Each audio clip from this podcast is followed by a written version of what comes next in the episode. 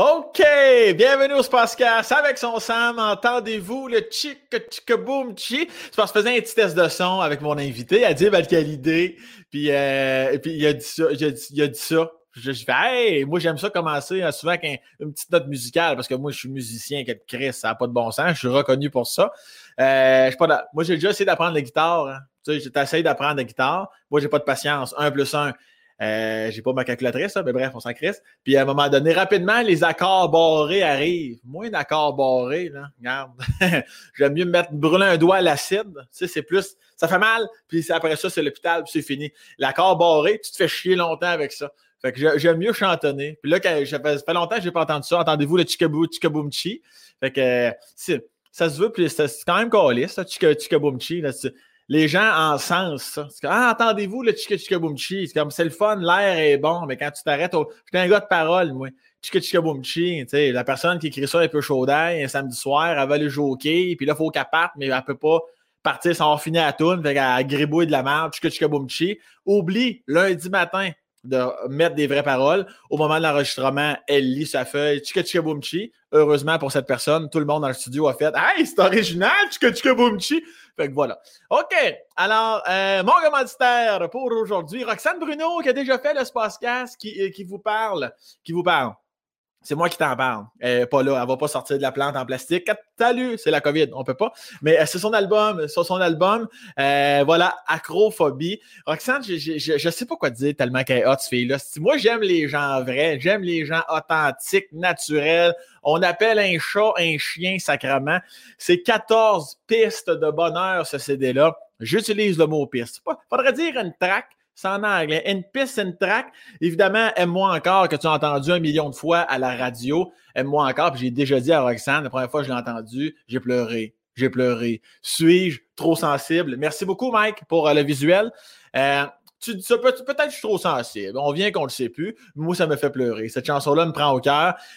C'est ça que j'aime de, de, Roxane Bruno. Peu importe sur son CD, juste ici, peu importe la chanson, c'est-tu plus léger, c'est-tu plus profond, elle vient un hook, un hook, un genre d'hameçon sur le bord de la gel. Moi, ça me parle. J'aime ça. RoxaneBruno.com. Fait que si tu veux te procurer son album, comme j'ai fait, ben, tu, peux l'avoir. C'est vraiment bon. Pour de vrai, là. Puis elle passe au podcast en plus avec son Sam. Si tu ne me crois pas que c'est une fille vraie et authentique, là, elle a raconté de la belle grande crise de Guinée. C'était vraiment excellent. Je me souviens plus du numéro du podcast. Tu peux chercher. Tu vas sur YouTube, là, puis tu, tu là tu cherches un R pour Roxane. C'est fait de même. Internet, c'est bien fucké. C'est comme ça que ça, ça, fonctionne. Alors, roxanebruno.com, si tu veux du bonheur en canne, tu n'as rien à faire, tu as de la route, tu veux juste chiller, c'est Roxane Bruno. Roxane Bruno, voilà. Je suis content. Des fois, tu plugues des affaires, tu te dis, ouais, t'aimes-tu ça, plugger des choses que tu connais pas? Je connais la fille, je connais la chanteuse, je connais les tests, je connais l'album, j'aime tout. Je te le confirme. roxanebruno.com. Tu assez dit, Roxane Bruno? Je me souviens plus, c'est. Euh, puis là-dedans, il n'y a pas de chikabunchi du Christ, là. Là-dedans, il y a des vraies paroles. T'écoutes ça. Moi, ça me soulève. C'est ça que je veux dire, ça me soulève. Mon âme se sent bien quand j'écoute Roxane. Voilà. Puis là, j'étais très sérieux là-dessus. Mon invité d'aujourd'hui, je l'ai dit tantôt, Adib Alcalidé, tu cherches dans les A. Lui, c'est vraiment ses initiales AA. Ah, il est alcoolique anonyme? Bon, il a dû l'entendre mille fois, comme moi biscuit breton, croton. C'est drôle, c'est drôle, j'en peux plus comment c'est drôle. Retenez-moi quelqu'un, comment je ris, les crampes au ventre, me poursuivre. Je vais avoir beaucoup de plaisir aujourd'hui. J'arrête ça là. C'est fini. Il me reste juste à lancer le. C'est ça, qui est, c'est ça qui est le fun de mon Pascal. Je suis maître de tout. Il n'y a pas de pub, on n'est pas à télé, il n'y a pas rien, il n'y a pas personne sur le plateau. Moi, je dis, regarde, j'ai dit à Dib idée, j'arrête ça là. Puis euh, tu vas le savoir dans pas long. Là, il me reste juste à dire la phrase classique que je vais dire à l'instant. Parce qu'on perd du temps. Regarde, 15, 16, 15, 17, 15, 17, c'est tout du temps perdu, ça. Tu, là, tu la retrouveras jamais, ces petites secondes-là. OK, on y va! Madame, messieurs, bon podcast!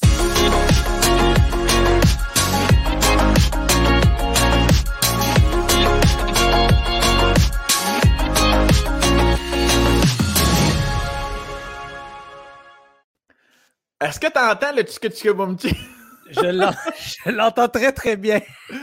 je sais pas pourquoi j'ai dit ça, mais, ça doit faire 10 ans que j'ai pas chanté cette tune Mais quelle envolée, Sam! Quelle envolée! T'as quand même fait 7, je sais pas, 6 minutes sur quelque chose qui était zéro prévu. J'étais vraiment épaté. Mais je me, je me sers de mon podcast pour vraiment dire de la guinée. Je, vraiment, là, il y a tous mes intros, sans exception. Je sais jamais vraiment trop où je m'en vais avant le petit, petit décompte. J'ai un petit décompte ici, vous, vous ne le voyez pas. J'ai un petit décompte de 5 secondes, là, puis là, je suis comme, OK, OK, qu'est-ce qu'on. Puis là, je pars. Ben, c'est ça qui je pense que c'est ça qui est, en tout cas, c'est un peu ça qui je le dis, je pense, à chaque fois que je vais à un podcast, mais c'est parce que j'ai pas fini d'être fasciné par le médium. Je pense que c'est vraiment un médium extraordinaire. Puis, euh, tu sais, quand on dirait que maintenant, avec la pandémie, avec le fait qu'il n'y a plus de public à la télé, tu réalises que c'est le public qui tenait la télé vivante. tu sais, c'est comme, il y a un segment fini, puis il n'y a personne pour applaudir, puis il y a juste un silence où tout le monde est comme, bah! Ça, ouais, ça, c'est la première chose qu'on nous dit. Là, il n'y a personne, fait applaudissez-vous vous-même. C'est ça, c'est ça, c'est ça. Alors qu'il n'y a pas cette pression-là, je pense, déjà dans, dans, dans, dans le médium du podcast, il y, a une pression en moins qui, je pense, nous permet d'être des, des humains. C'est, Ouais. c'est ça qui est fun. Il n'y a aucune balise. On peut faire ce qu'on veut. tant qu'à être dans la plug de Roxane Bruno, ouais. dis donc avec ta, avec ta propre plug avant qu'on l'oublie. Maintenant, oh, ah en, plus de l'humour. Non, mais vas-y, je te laisse aller ton moment. Prends, le temps de te plugger. Là. Mais ben non, mais je prendrai, je prendrai un, je prendrai un, je vais prendre le même forfait que Roxane pour un de tes prochains épisodes. Je non, je te jure, je trouve que c'est tellement une parfaite idée. C'est comme, hey, tu pluggeras mon album parce que oui, j'ai ça, dans le fond, j'ai composé un album, puis je l'ai sorti euh, en novembre. Puis euh, je, ne dirais pas que. Je ne je saurais pas plus comment le plugger. J'ai fait. Euh, je pense que j'ai fait un mois de promo en novembre, puis c'était vraiment extraordinaire. Ça s'est bien passé. Mais là, avec la pandémie, tu sais, on peut pas vraiment jouer, on peut pas. c'est ça. Fait, fait tu fais de la musique, puis tu passes à autre chose, puis tu, là, je travaille sur d'autres affaires, mais, mais vraiment une expérience extraordinaire. Je pense le, la plus belle expérience de ma vie. Puis les gens m'écrivent des. Les messages en musique sont pas. C'est pas comme en. C'est pas comme en humour. C'est. Non? Euh, non. Non. C'est. Euh, je pense qu'en humour, on peut. On peut exprimer des idées, puis on peut, euh, on peut aller au bout d'une idée sans conséquence dans la mesure où c'est un peu un coup de chance, c'est un hasard si tu dis quelque chose de brillant en humour, tu sais. Puis là, là, le monde sont comme Waouh, c'est donc bien hot ce que t'as dit, mais toi, toi, tu le sais que t'as essayé 40 000 affaires vraiment stupides avant de te rendre à ça. fait qu'il y, a, y a ce côté-là en humour où je pense que les gens, ils, veulent juste te remercier de leur avoir procuré comme un sentiment de, de, de, de bien-être. De bien-être, de soulagement. Mm-hmm. Mais en musique, j'ai l'impression que vu que moi, en tout cas, dans mon album, j'ai ouvert. Euh, moi, je pense que j'ai montré des affaires. Euh, j'ai ouvert comme mon âme, puis j'ai dit bon, ben, bienvenue, enlevez vos chaussures et, et rentrez. Et euh, puis, je pense qu'en fait, ça invite les gens après ça à ouvrir leur, leur âme aussi ah et te la montrer dans des messages. Et puis, ça crée comme une relation qui, qui, qui est différente parce que je, tantôt, tu as utilisé le mot âme. Euh, tu as dit ça élève mon âme. Moi, je, moi, je crois à ça. Mmh je, crois beaucoup au concept de l'âme. Je pense pas, je pense pas que je suis juste un corps. Je pense qu'il y a comme quelque chose d'autre qui est quelque mmh part, qui n'est pas toujours là. J'ai l'impression que ça part, ça revient. C'est comme, je dis pas que j'ai pas d'âme, mais j'ai l'impression que ça se promène. Mmh c'est comme à travers l'art, et la beauté ou euh, les sentiments, cette affaire-là, ça se promène, ça revient, puis on, le sait que ça existe. C'est drôle, il y a des choses comme ça que on n'a pas besoin nécessairement de débattre. Les gens qui y croient, qui le sentent, vont juste, mmh vont juste le sentir. Fait que, ouais, ça éveille des sentiments différents chez les gens, puis honnêtement, je suis juste fasciné par à quel point le monde sont nice, puis autant en humour que maintenant en musique que dans tout, je, réalise vraiment le public, là, c'est des astis de bonnes personnes. Pour vrai, hein? Ouais, je te, ouais, totalement. Je te jure, hein? Ouais, ouais. non, je suis euh, d'accord. Puis c'est vrai ce que tu dis parce que même, tu sais, comme le, le, le, Adib humoriste, le Adib euh, musicien, chanteur, whatever, c'est comme ça m'amène complètement ailleurs dans un autre état. C'est la, la même personne pourtant. Mais je ne sais pas pourquoi. C'est comme tu dis, c'est la puissance de l'art. Autant une toile qu'une chanson, qu'un numéro d'humour, qu'une pièce de théâtre, un film. Je comme, t'aurais beau peindre, t'aurais beau faire plein d'affaires. Ça va tout le temps m'amener dans une zone spéciale, même si ça reste toi. Puis c'est ça qui est beau de l'art. Ouais. ouais, parce qu'on est des. Tous les êtres humains sont profondément complexes. à, la, à, la, fois, les choses qui nous unissent font qu'on est. les choses qui nous unissent sont simples. Mm-hmm. Mais les, les, raisons pour lesquelles on est unique, c'est très complexe.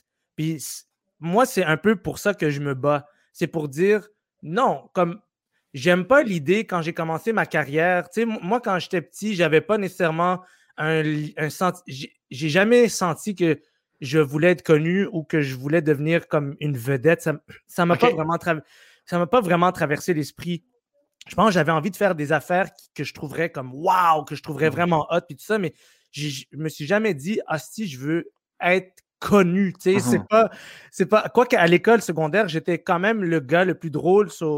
J'étais connu à l'école. Tu comprends ce que je veux dire? C'est quand je me promenais dans les couloirs, puis les gens, c'est comme, ah, ça, c'est le gars drôle, tu sais, comme, tout, le monde, savait la joke que j'avais, comme je faisais des mauvais coups en classe. tout le monde se passait le mot un peu du mauvais coup que j'avais fait la semaine dernière ou des affaires de même. Fait ça fait que ce sentiment d'être connu, il est peut-être peut-être qu'il était déjà assouvi euh, au, secondaire. Mais moi, je pense que tous les êtres humains sont fucking complexes. Mmh Et puis, c'est pour ça que j'ai comme un inconfort un peu quand euh, il, faut peinturer les artistes dans un, dans un coin de vous êtes spéciaux, puis pas, les, pas les autres, alors que je suis comme, non, je pense que, je pense que les gens sont spéciaux, les gens sont uniques. Moi, je fais partie des gens.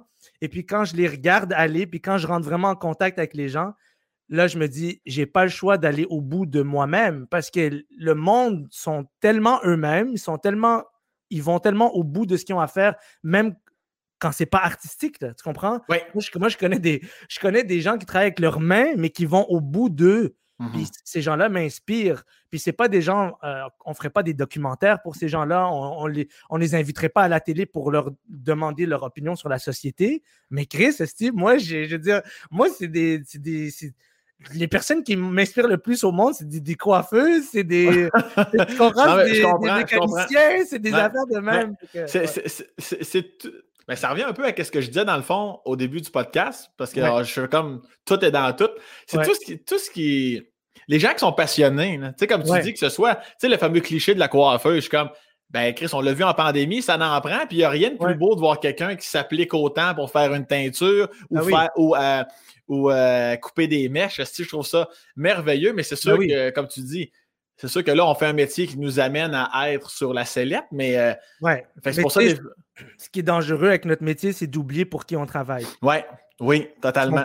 C'est un peu ça le gros, gros, gros problème. C'est que mm-hmm. tu arrives là, puis là, je, pense que si tu n'as pas des bonnes attaches, si tu n'as pas des liens forts avec la famille, des amis, des gens qui te connaissent depuis que tu es né, là, euh, tu peux vite te, te, te, faire emporter dans une idée que. tu vas te perdre. Bah, tu, te perds, tu comprends? Parce que tu as, besoin de te rappeler, ah, je, travaille pour le monde, en fait. Mmh après, chaque, personne conceptualise le métier comme il comme il l'entend, comme il le souhaite. Mais, mais moi, moi, j'ai l'impression que ma vie ne fait pas de sens si une fois de temps en temps, je ne me rappelle pas que si je travaille pour les gens. Puis ça, pour moi, ça ne veut pas dire genre leur dire ce qu'ils ont envie d'entendre. Pour mmh moi, ça veut dire leur dire ce que je pense qui est la vérité. Puis ça, ça, peut, ça peut froisser du monde, mais je pense vraiment que les gens, ce qui ont besoin d'un artiste, c'est pas qu'il soit un bon modèle, c'est pas qu'il soit gentil, c'est pas qu'il soit extraordinaire, c'est qu'il leur disent comment il s'est senti à tel moment. Moi, je pense que c'est juste ça le secret de la job, tu comprends?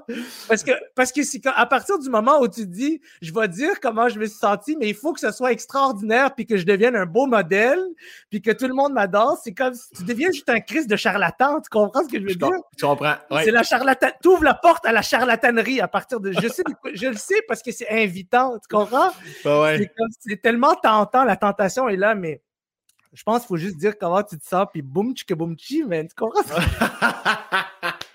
c'est ça, c'est ça qui rate avec entendez-vous le En autant que ce soit assumé, c'est c'est parfait. Exactement. Qu'est-ce quel, quel bon début de podcast. J'adore tout ce qui se dit ici en ce moment. Puis j'apprends à me connaître davantage en plus. Mais fait que, tu sais, même après les shows, jase au monde, moi, il y a un commentaire qui revient souvent quand je jase au public. c'est des fois, les, on jase, tu sais, puis des fois, les gens ils me disent, hey, c'est la, fameuse phrase, c'est le fun parce que tu es, vraiment le même, tu sais, vraiment. Mais tu sais, moi, à ce moment-là, c'est l'humain Sam qui parle à, l'humain euh, Gilles ou Étienne ou, ou Marise. Puis je suis comme, tantôt, tu avais le rôle de public, j'avais le rôle d'humoriste. Là, maintenant, on se rencontre. Ouais. si tu me poses des questions ou, vice-versa, je pense qu'ils sont surpris, comme tu dis, de, des fois, ça sort croche, des fois, chaque aussi, tu sais, mais si je suis de même dans la vie, tabarnak, puis ben comme tu dis, je suis pas, non, OK, t'es venu avec ton jeune de 13 ans, je suis peut-être pas le meilleur modèle, mais je, suis un modèle dans le sens où. Mais, mais t'es le meilleur modèle, parce que t'es vrai. Ben, c'est ça, c'est ça, exactement. Parce que t'es toi. Être mm-hmm. un modèle, pour moi, c'est être toi. Dans le mhm. sens que, voilà. y, a-tu une autre, est-ce qu'il y a une autre vérité? on l'a tellement dit, sois toi-même, mais c'est tellement cliché, mais c'est la chose la plus compliquée. Mhm. Parce que être soi-même, ça veut dire déplaire. Ça veut dire que tu vas déplaire. Tu mhm. peux pas, tu peux pas être toi-même, puis il y a du monde, ils vont arriver, puis ils vont dire, moi, j'aime pas quitter. Puis comme, je comprends. Comme moi aussi, moi aussi, moi aussi, il y a du monde que j'aime pas comment ils sont, mais je les respecte, puis ils ont le droit à une dignité et puis ils mmh ont le droit, ils, sont, ils, souscrivent à la même loi que moi. C'est tu comprends? Après, c'est une question de goût, mais tu sais, être soi-même, comme moi, je pense que, comme tu viens de te décrire, je, suis le plus grand euh, advocate, là, je, suis un, je suis un avocat des sacres. Mmh moi, je moi je, je comprends pas comment les sacres c'est pas genre le patrimoine québécois. Moi, je suis comme pour moi. moi, non, mais je te le dis, moi, je suis devenu québécois à travers notamment le hockey puis les sacres. parce que chez nous, ça parlait pas français, moi. Ça parlait... tout, le monde, tout le monde parlait, ben, ça parlait arabe. Ouais, ouais, ouais. Mon, père, il a jamais parlé français.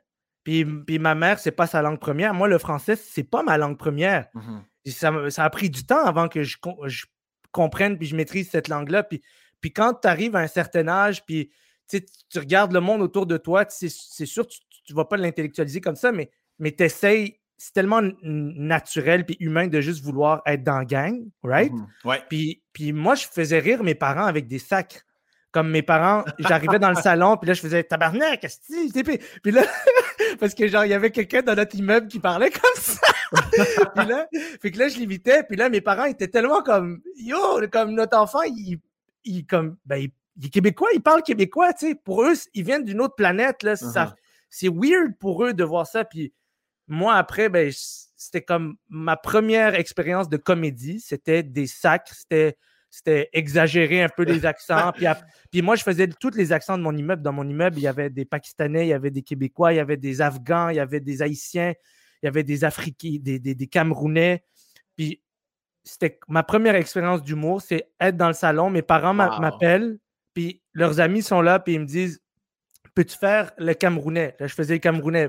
fais, le, Pakistanais. Là, je faisais le Pakistanais. Fais le Québécois. Là, je faisais le Québécois. Puis je ne ferai pas aujourd'hui parce que, parce que je pense que c'est correct à genre 8 ans de faire ça. Mais quoi? Aujourd'hui, c'est quand même. tu peux être un peu plus sophistiqué à dire. en, tout cas, tu, devais être un des rares enfants que leurs parents demandaient de sacrer pour les faire rire. Ouais, je te jure. Ben oui, parce qu'en plus, pour nous, dans nos oreilles, quand je dis nous, c'est les, les, personnes qui, qui, qui doivent s'enraciner ici, là, qui sont qui n'ont pas leur racine. Comme je pense qu'on oublie que quand tu nais quelque part puis que tu ressembles aux gens autour de toi, c'est comme ta famille, ta communauté, tes cousins, tes, oncles, tes tantes, tu t'en rends jamais compte, mais ils t'aident à mettre tes racines dans la terre et à appartenir à un endroit. Quand tu es un immigrant, il n'y a, a personne vraiment pour faire ça. Tu dois apprendre à le faire un peu par toi-même. Mmh Quand tu prends la décision, moi je, moi, je suis québécois, genre, tu, tu, dois, tu dois le faire de la façon que tu trouves qui est la plus adéquate, adéquate pour toi. Puis, puis pour, pour nous, comme dans nos oreilles, le sacre, ça sonne pas comme quelque chose de. de c'est candide. Ouais, c'est ça. C'est pas méchant. C'est ben comme. Les, les émotions passent par là. C'est un mot qui, qui est magnifique, en fait. Mmh. Et ce sont des mots qui sont magnifiques.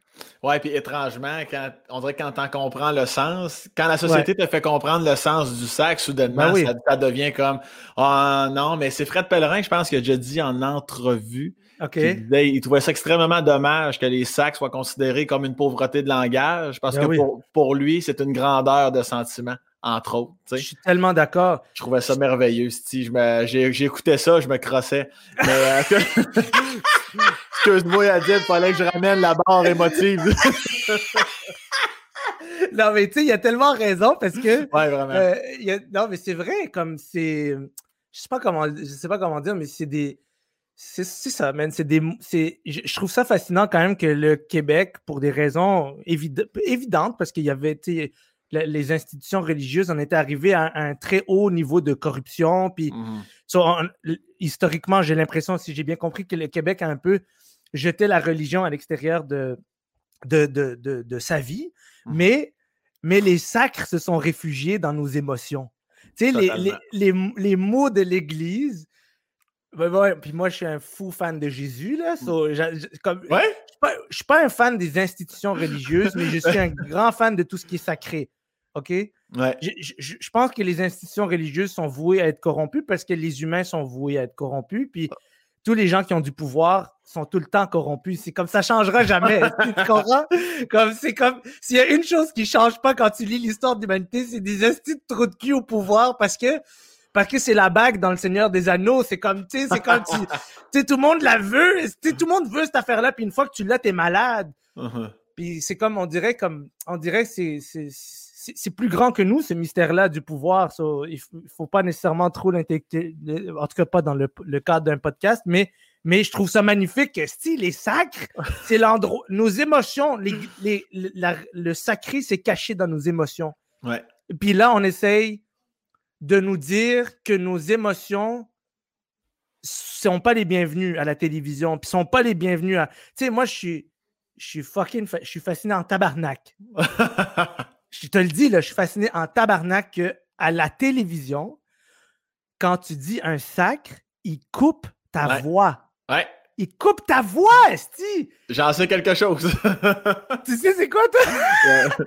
il coupe ta voix.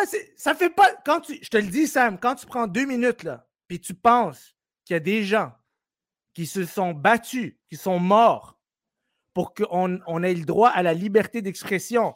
Il y a, des, il y a des, des, hommes et des femmes qui ont laissé leur peau sur, sur le, le, le, le terrain pour que nous, on puisse parler.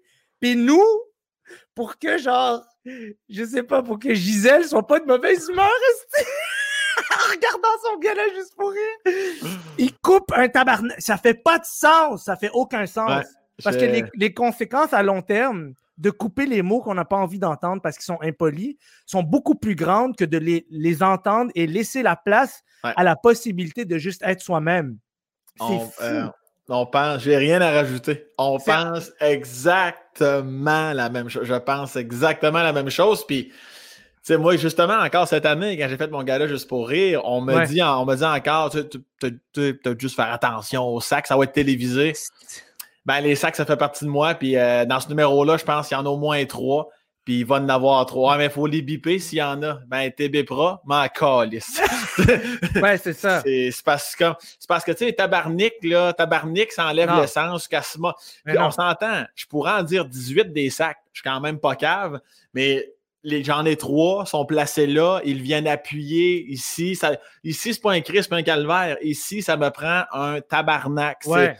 Je vais pas te dire, tu sais, puis. Euh, qui est chargé, qui est chargé de 300 ans d'histoire. Ouais, c'est ça. Mais ça, ah c'est comme c'est des mots qui sont chargés. C'est pas, pas rien. C'est, puis ça, en tout cas, c'est comme, tu sais, c'est comme, c'est un peu comme, on dit, ah oui, mais les gens qui sacent pas sont, les gens qui sacent pas, ils sont, ils sont plus euh, propres, plus nobles, plus whatever. C'est comme, hey, moi là, quand je croise quelqu'un qui sac pas, je me dis pas, Chris, il manque de sac. Donc, comment il je l'accepte, je l'accepte ah comme, ah je l'accepte comme il est. Puis je, pense, moi, je pense vraiment que genre, tu sais, comme le, fameux, la, fameuse histoire de Steve Jobs qui allait à, faire des pitchs pieds nus. Là. Apple aujourd'hui, c'est une compagnie qui vaut 2 trillions de dollars. OK? Ça vaut plus que genre toute la Scandinavie. puis le gars, il allait pieds nus dans des meetings pour pitcher ses idées avec des cheveux longs, puis il était sur des drogues psychédéliques euh, la moitié de l'année. Puis, tabarnak, c'est pas, c'est pas l'apparence ou la, la, la, si on veut, le côté lisse des choses mmh qui, qui, peut prédire le, le, le, le, génie ou le succès ou la beauté, ou en tout cas, mmh on est tellement d'accord là-dessus. Puis moi, j'aimerais vraiment ça que, genre, je te le dis, je pense au nom de la liberté d'expression, parce que moi, j'ai appris l'année dernière et j'ai un, j'ai un cousin allemand que je connais pas. Mmh ouais. Parce que mon appris ça comment? J'ai appris ça parce que, tu sais, ça, c'est une autre affaire d'être un immigrant, c'est que tu n'as pas de lien avec ta famille tant que ça. Tu vis à l'autre bout du monde, tu ne connais pas, tu sais pas c'est qui, puis vous racontez pas des histoires. Euh. Mais j'ai appris que mon grand-père, il a fait la guerre. OK. Puis il, il, s'est marié en Allemagne. il y avait une femme en Allemagne, puis il a, a, eu un enfant. Puis quand la guerre est finie, ben, lui, il est revenu. Puis sa femme est, restée, il est revenu au Maroc, puis sa femme est restée là-bas. OK. Fait que j'aurais un cousin ou un oncle ou un whatever, je sais pas c'est quoi le terme, qui est allemand, qui est moitié allemand, moitié marocain. Puis moi, dans ma tête, c'est devenu comme tellement fou parce que je me disais, il y a des gens au Québec, leurs grands-parents, ils sont allés se battre contre les nazis. Moi, mon grand-père est allé se battre contre des nazis. Je me dis, il y a une partie de moi qui trouve ça tellement romantique que mon grand-père, il a peut-être combattu à côté d'un Québécois ou d'un Canadien.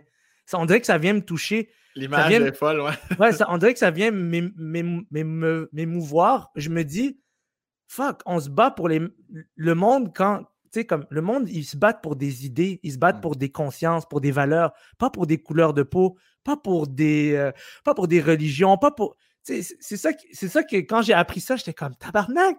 Tu sais, si j'avais pas. On dirait que depuis que je sais ça, je, je sais à 100% que je suis un, un Québécois puis un Canadien parce que mmh mon grand-père s'est battu pour les mêmes affaires que d'autres grands-pères.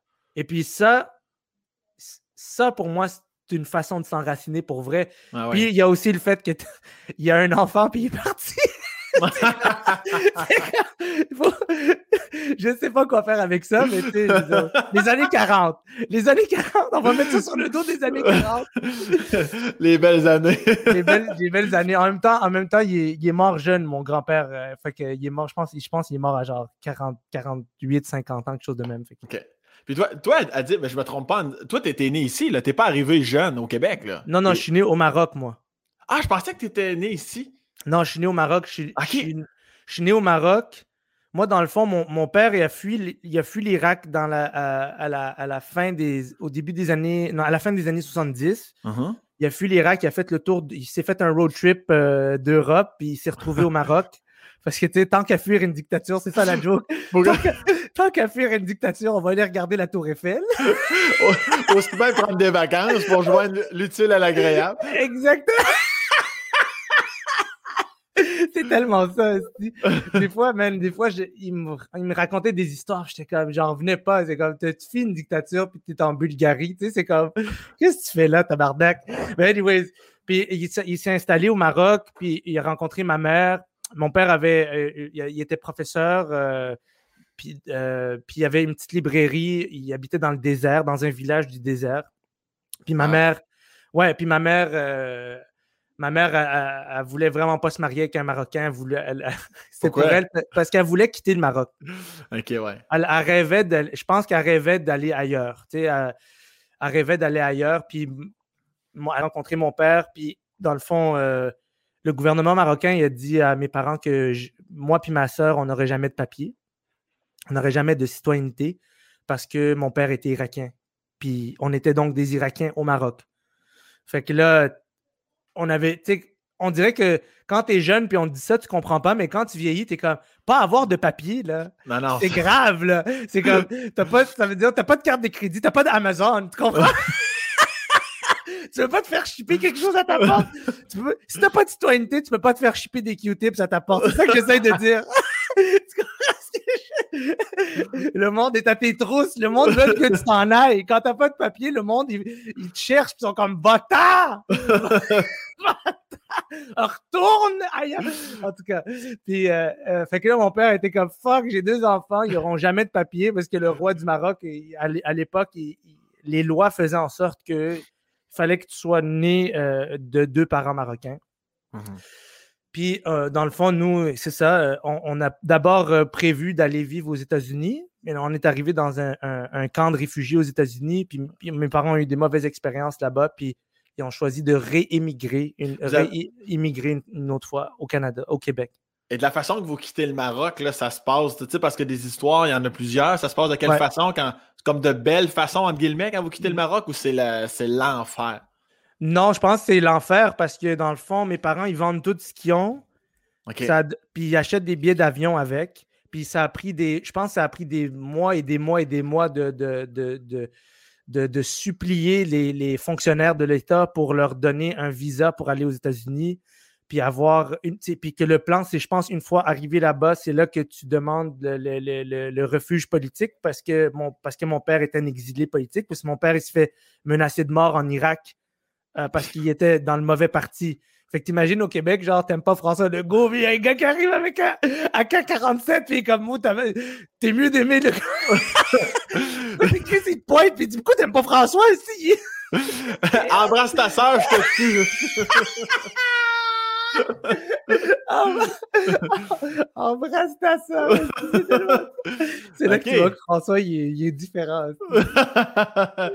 le monde, des fois, ils ne comprennent pas. Puis je comme, vous oubliez que ce gars-là, quand il, dit bonjour à sa soeur en lui donnant un bec sur la bouche, guys. OK? Comme, il n'est pas comme vous. Genre, il vient. moi, je, moi, je l'aime bien, mais bon, c'est sûr que je ne peux pas dire ça sans que.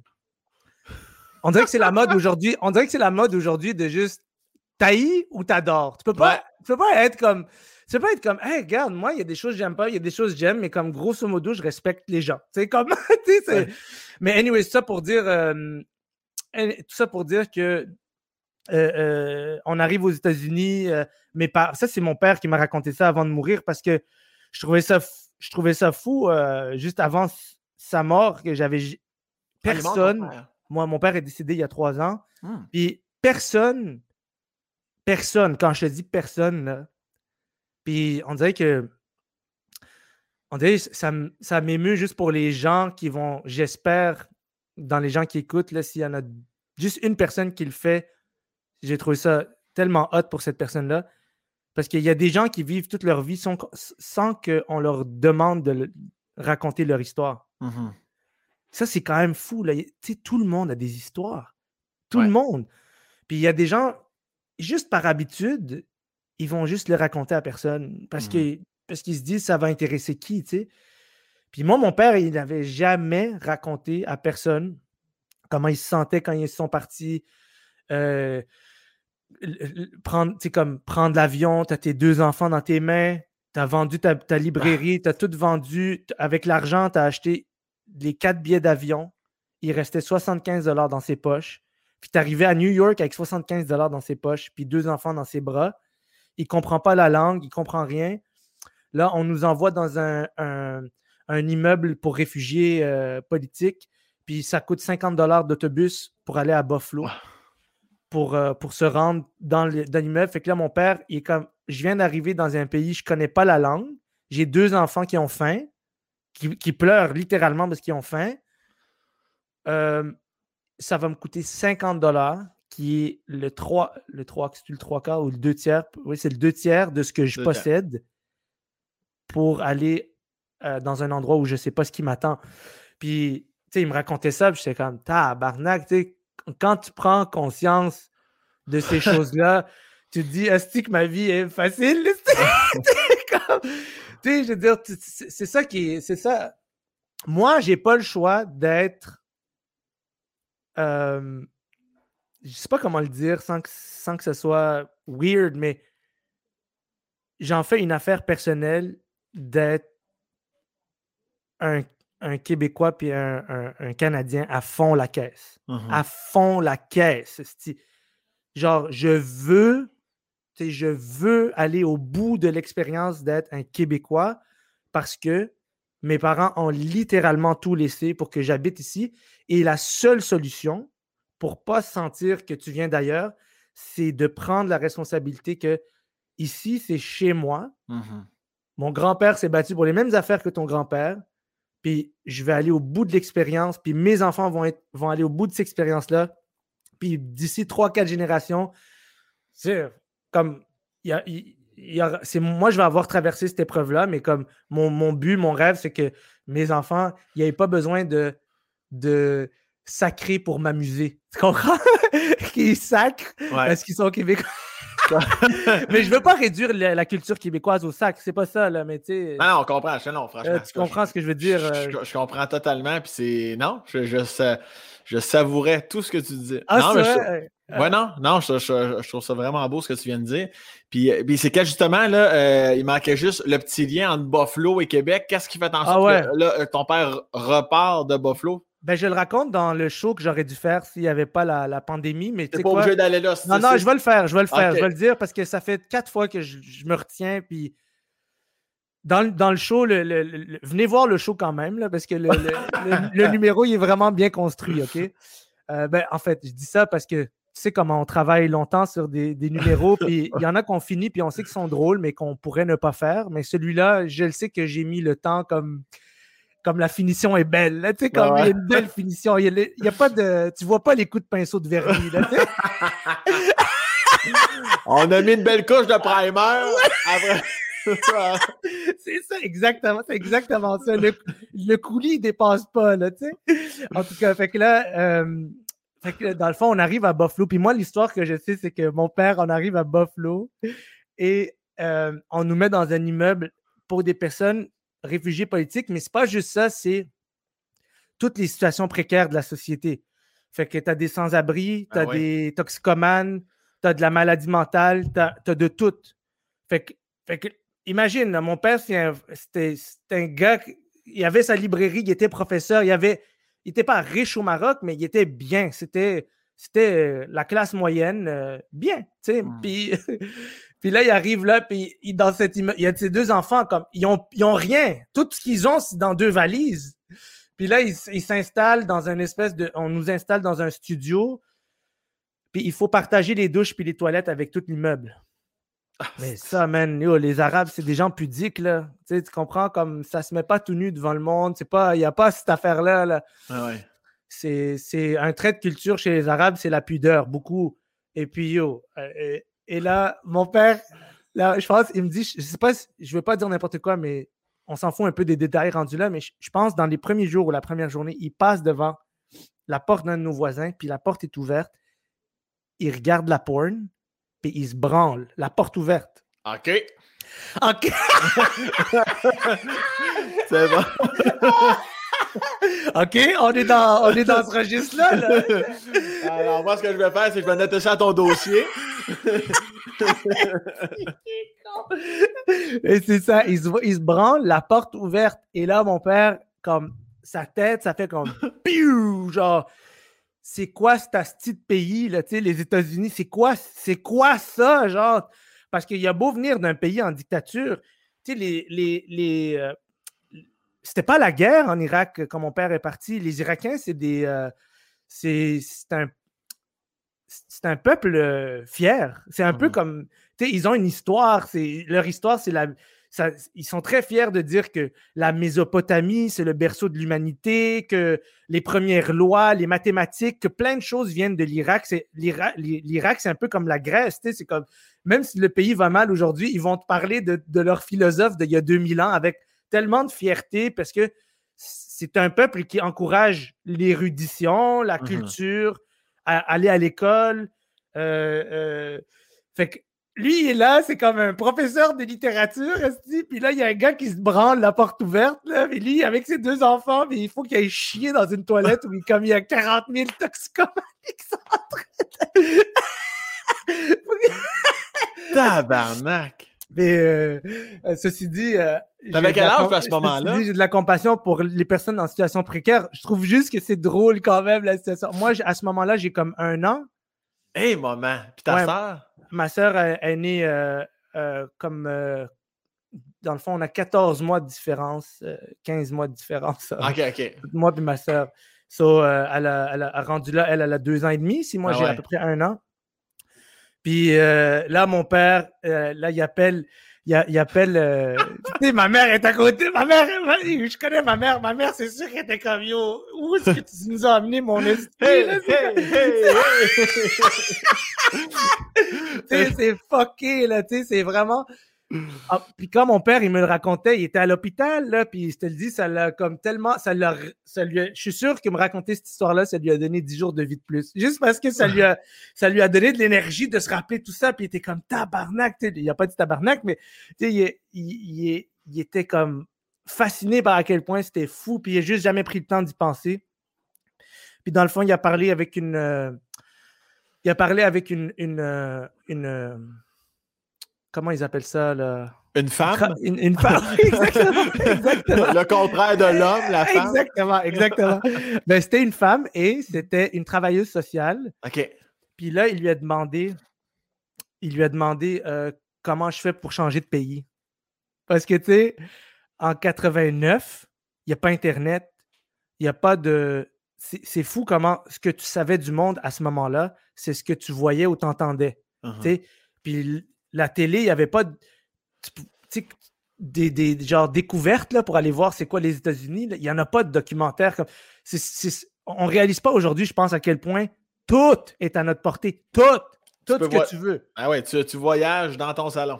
À Chris, oui, tu peux, tu peux aller sur Google Street View et aller visiter le pays que tu vas immigrer, ta rue, tu peux déjà t'accoutumer avec tellement de choses. À ce moment-là, c'est comme, c'est juste une injection de terreur et de surprise. Là. Puis là, il dit, je veux changer de pays. Puis elle dit, tu peux juste changer de ville, là, tu sais. Il dit, non, non, je veux changer de pays. il y a un gars qui se crosse en haut, toi. Va-t'en voir ça, là. Après ça, tu m'en reparleras de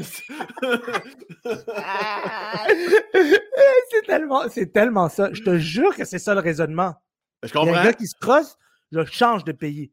Mais en plus, les États-Unis. Puis tu l'as dit tantôt, dans, dans, dans, la culture, tu sais, comme vous êtes tellement pudique par rapport à ça. Lui, il a fendu sur le long, Esti, là. Ah ouais, lui, oublie ça. lui, il a dû.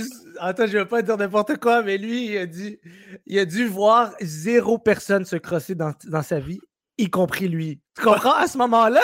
ok, c'est tellement pudique, l'Irak, je vois pas comment tu peux aller te crosser en, en 1964. anyway. Se crosser en 64 en Irak, c'était compliqué. Juste, pour, à cause de 2000 ans de culture et d'érudition. C'est beaucoup de pression sur les épaules. Juste cette phrase-là, c'est drôle. Se crosser en 64 en Irak, c'est compliqué. Euh, ça devrait être une expression comme quand quelque chose est tough, c'est aussi tough que se crosser en 64 à Bagdad.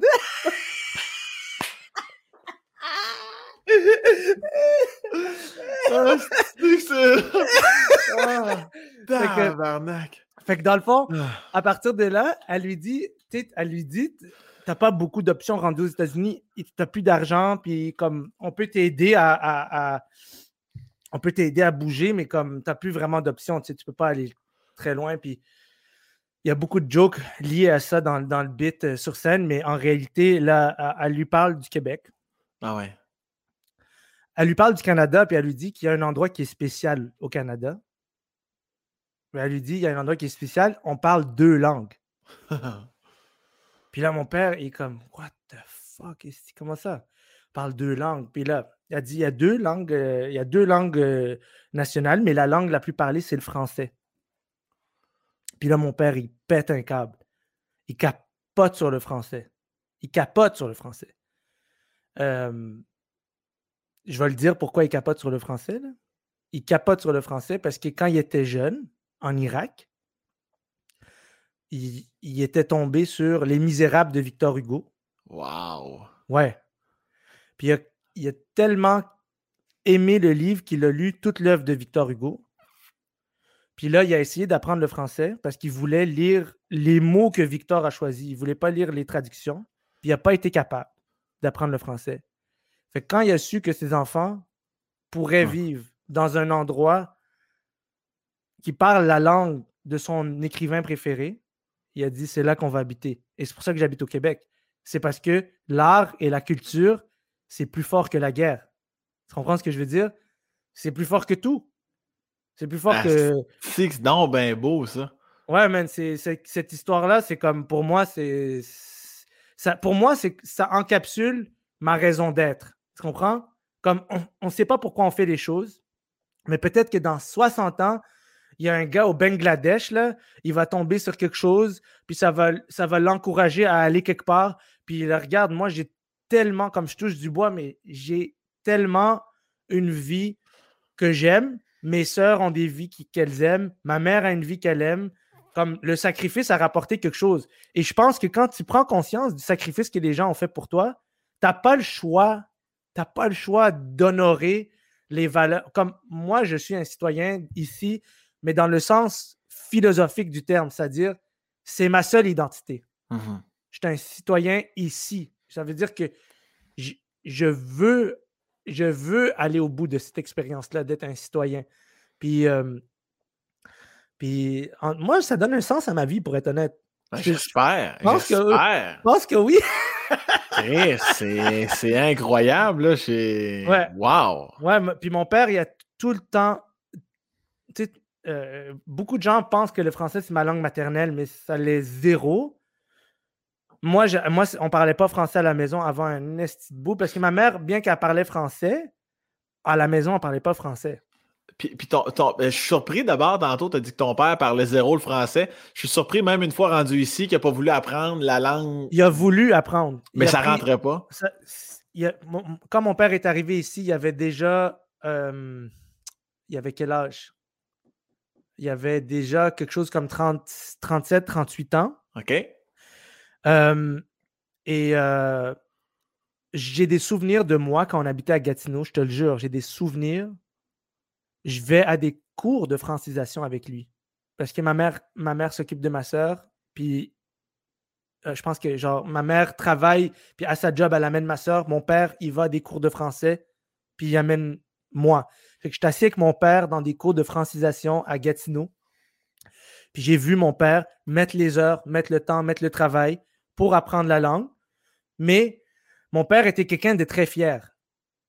Même s'il était très timide, il était fier. Puis il n'a jamais été capable de bien comprendre les déterminants, euh, certaines subtilités de la langue. Il, a toujours trouvé qu'il parlait pas bien le français. Il comprenait, puis il pouvait s'exprimer, il pouvait exprimer des idées. Mais ça, l'intimidait beaucoup. Tout le monde parlait tellement vite. Puis il l'a toujours gardé comme un truc euh, un peu euh, pour lui. Un peu secret, dans le fond. Un peu secret, puis je te jure qu'à la fin de sa vie, encore une fois à l'hôpital, on s'amusait à juste parler en français, puis il était tellement content, là, parce que dans le fond, sa timidité a fait qu'il ne jamais, s'est vraiment, jamais vraiment donné une chance. Mmh puis, moi, je le sais qu'il parlait français. Je l'ai entendu, là. C'est juste que lui, il était trop gêné pour le faire. Mais il nous a toujours dit, le français, c'est la plus belle langue du monde. Mmh Et puis, j'ai toujours, depuis que je me souviens, été encouragé à respecter les langues.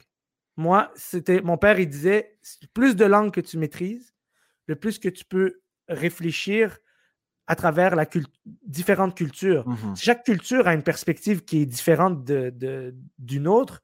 Et puis, plus que tu maîtrises de langues, je te le dis, tu n'es pas ému pareil quand tu lis un poème en français ou en anglais. là, j'annonce à tout le monde que je lis des poèmes. Là, bon, il fait son faible, pour ça?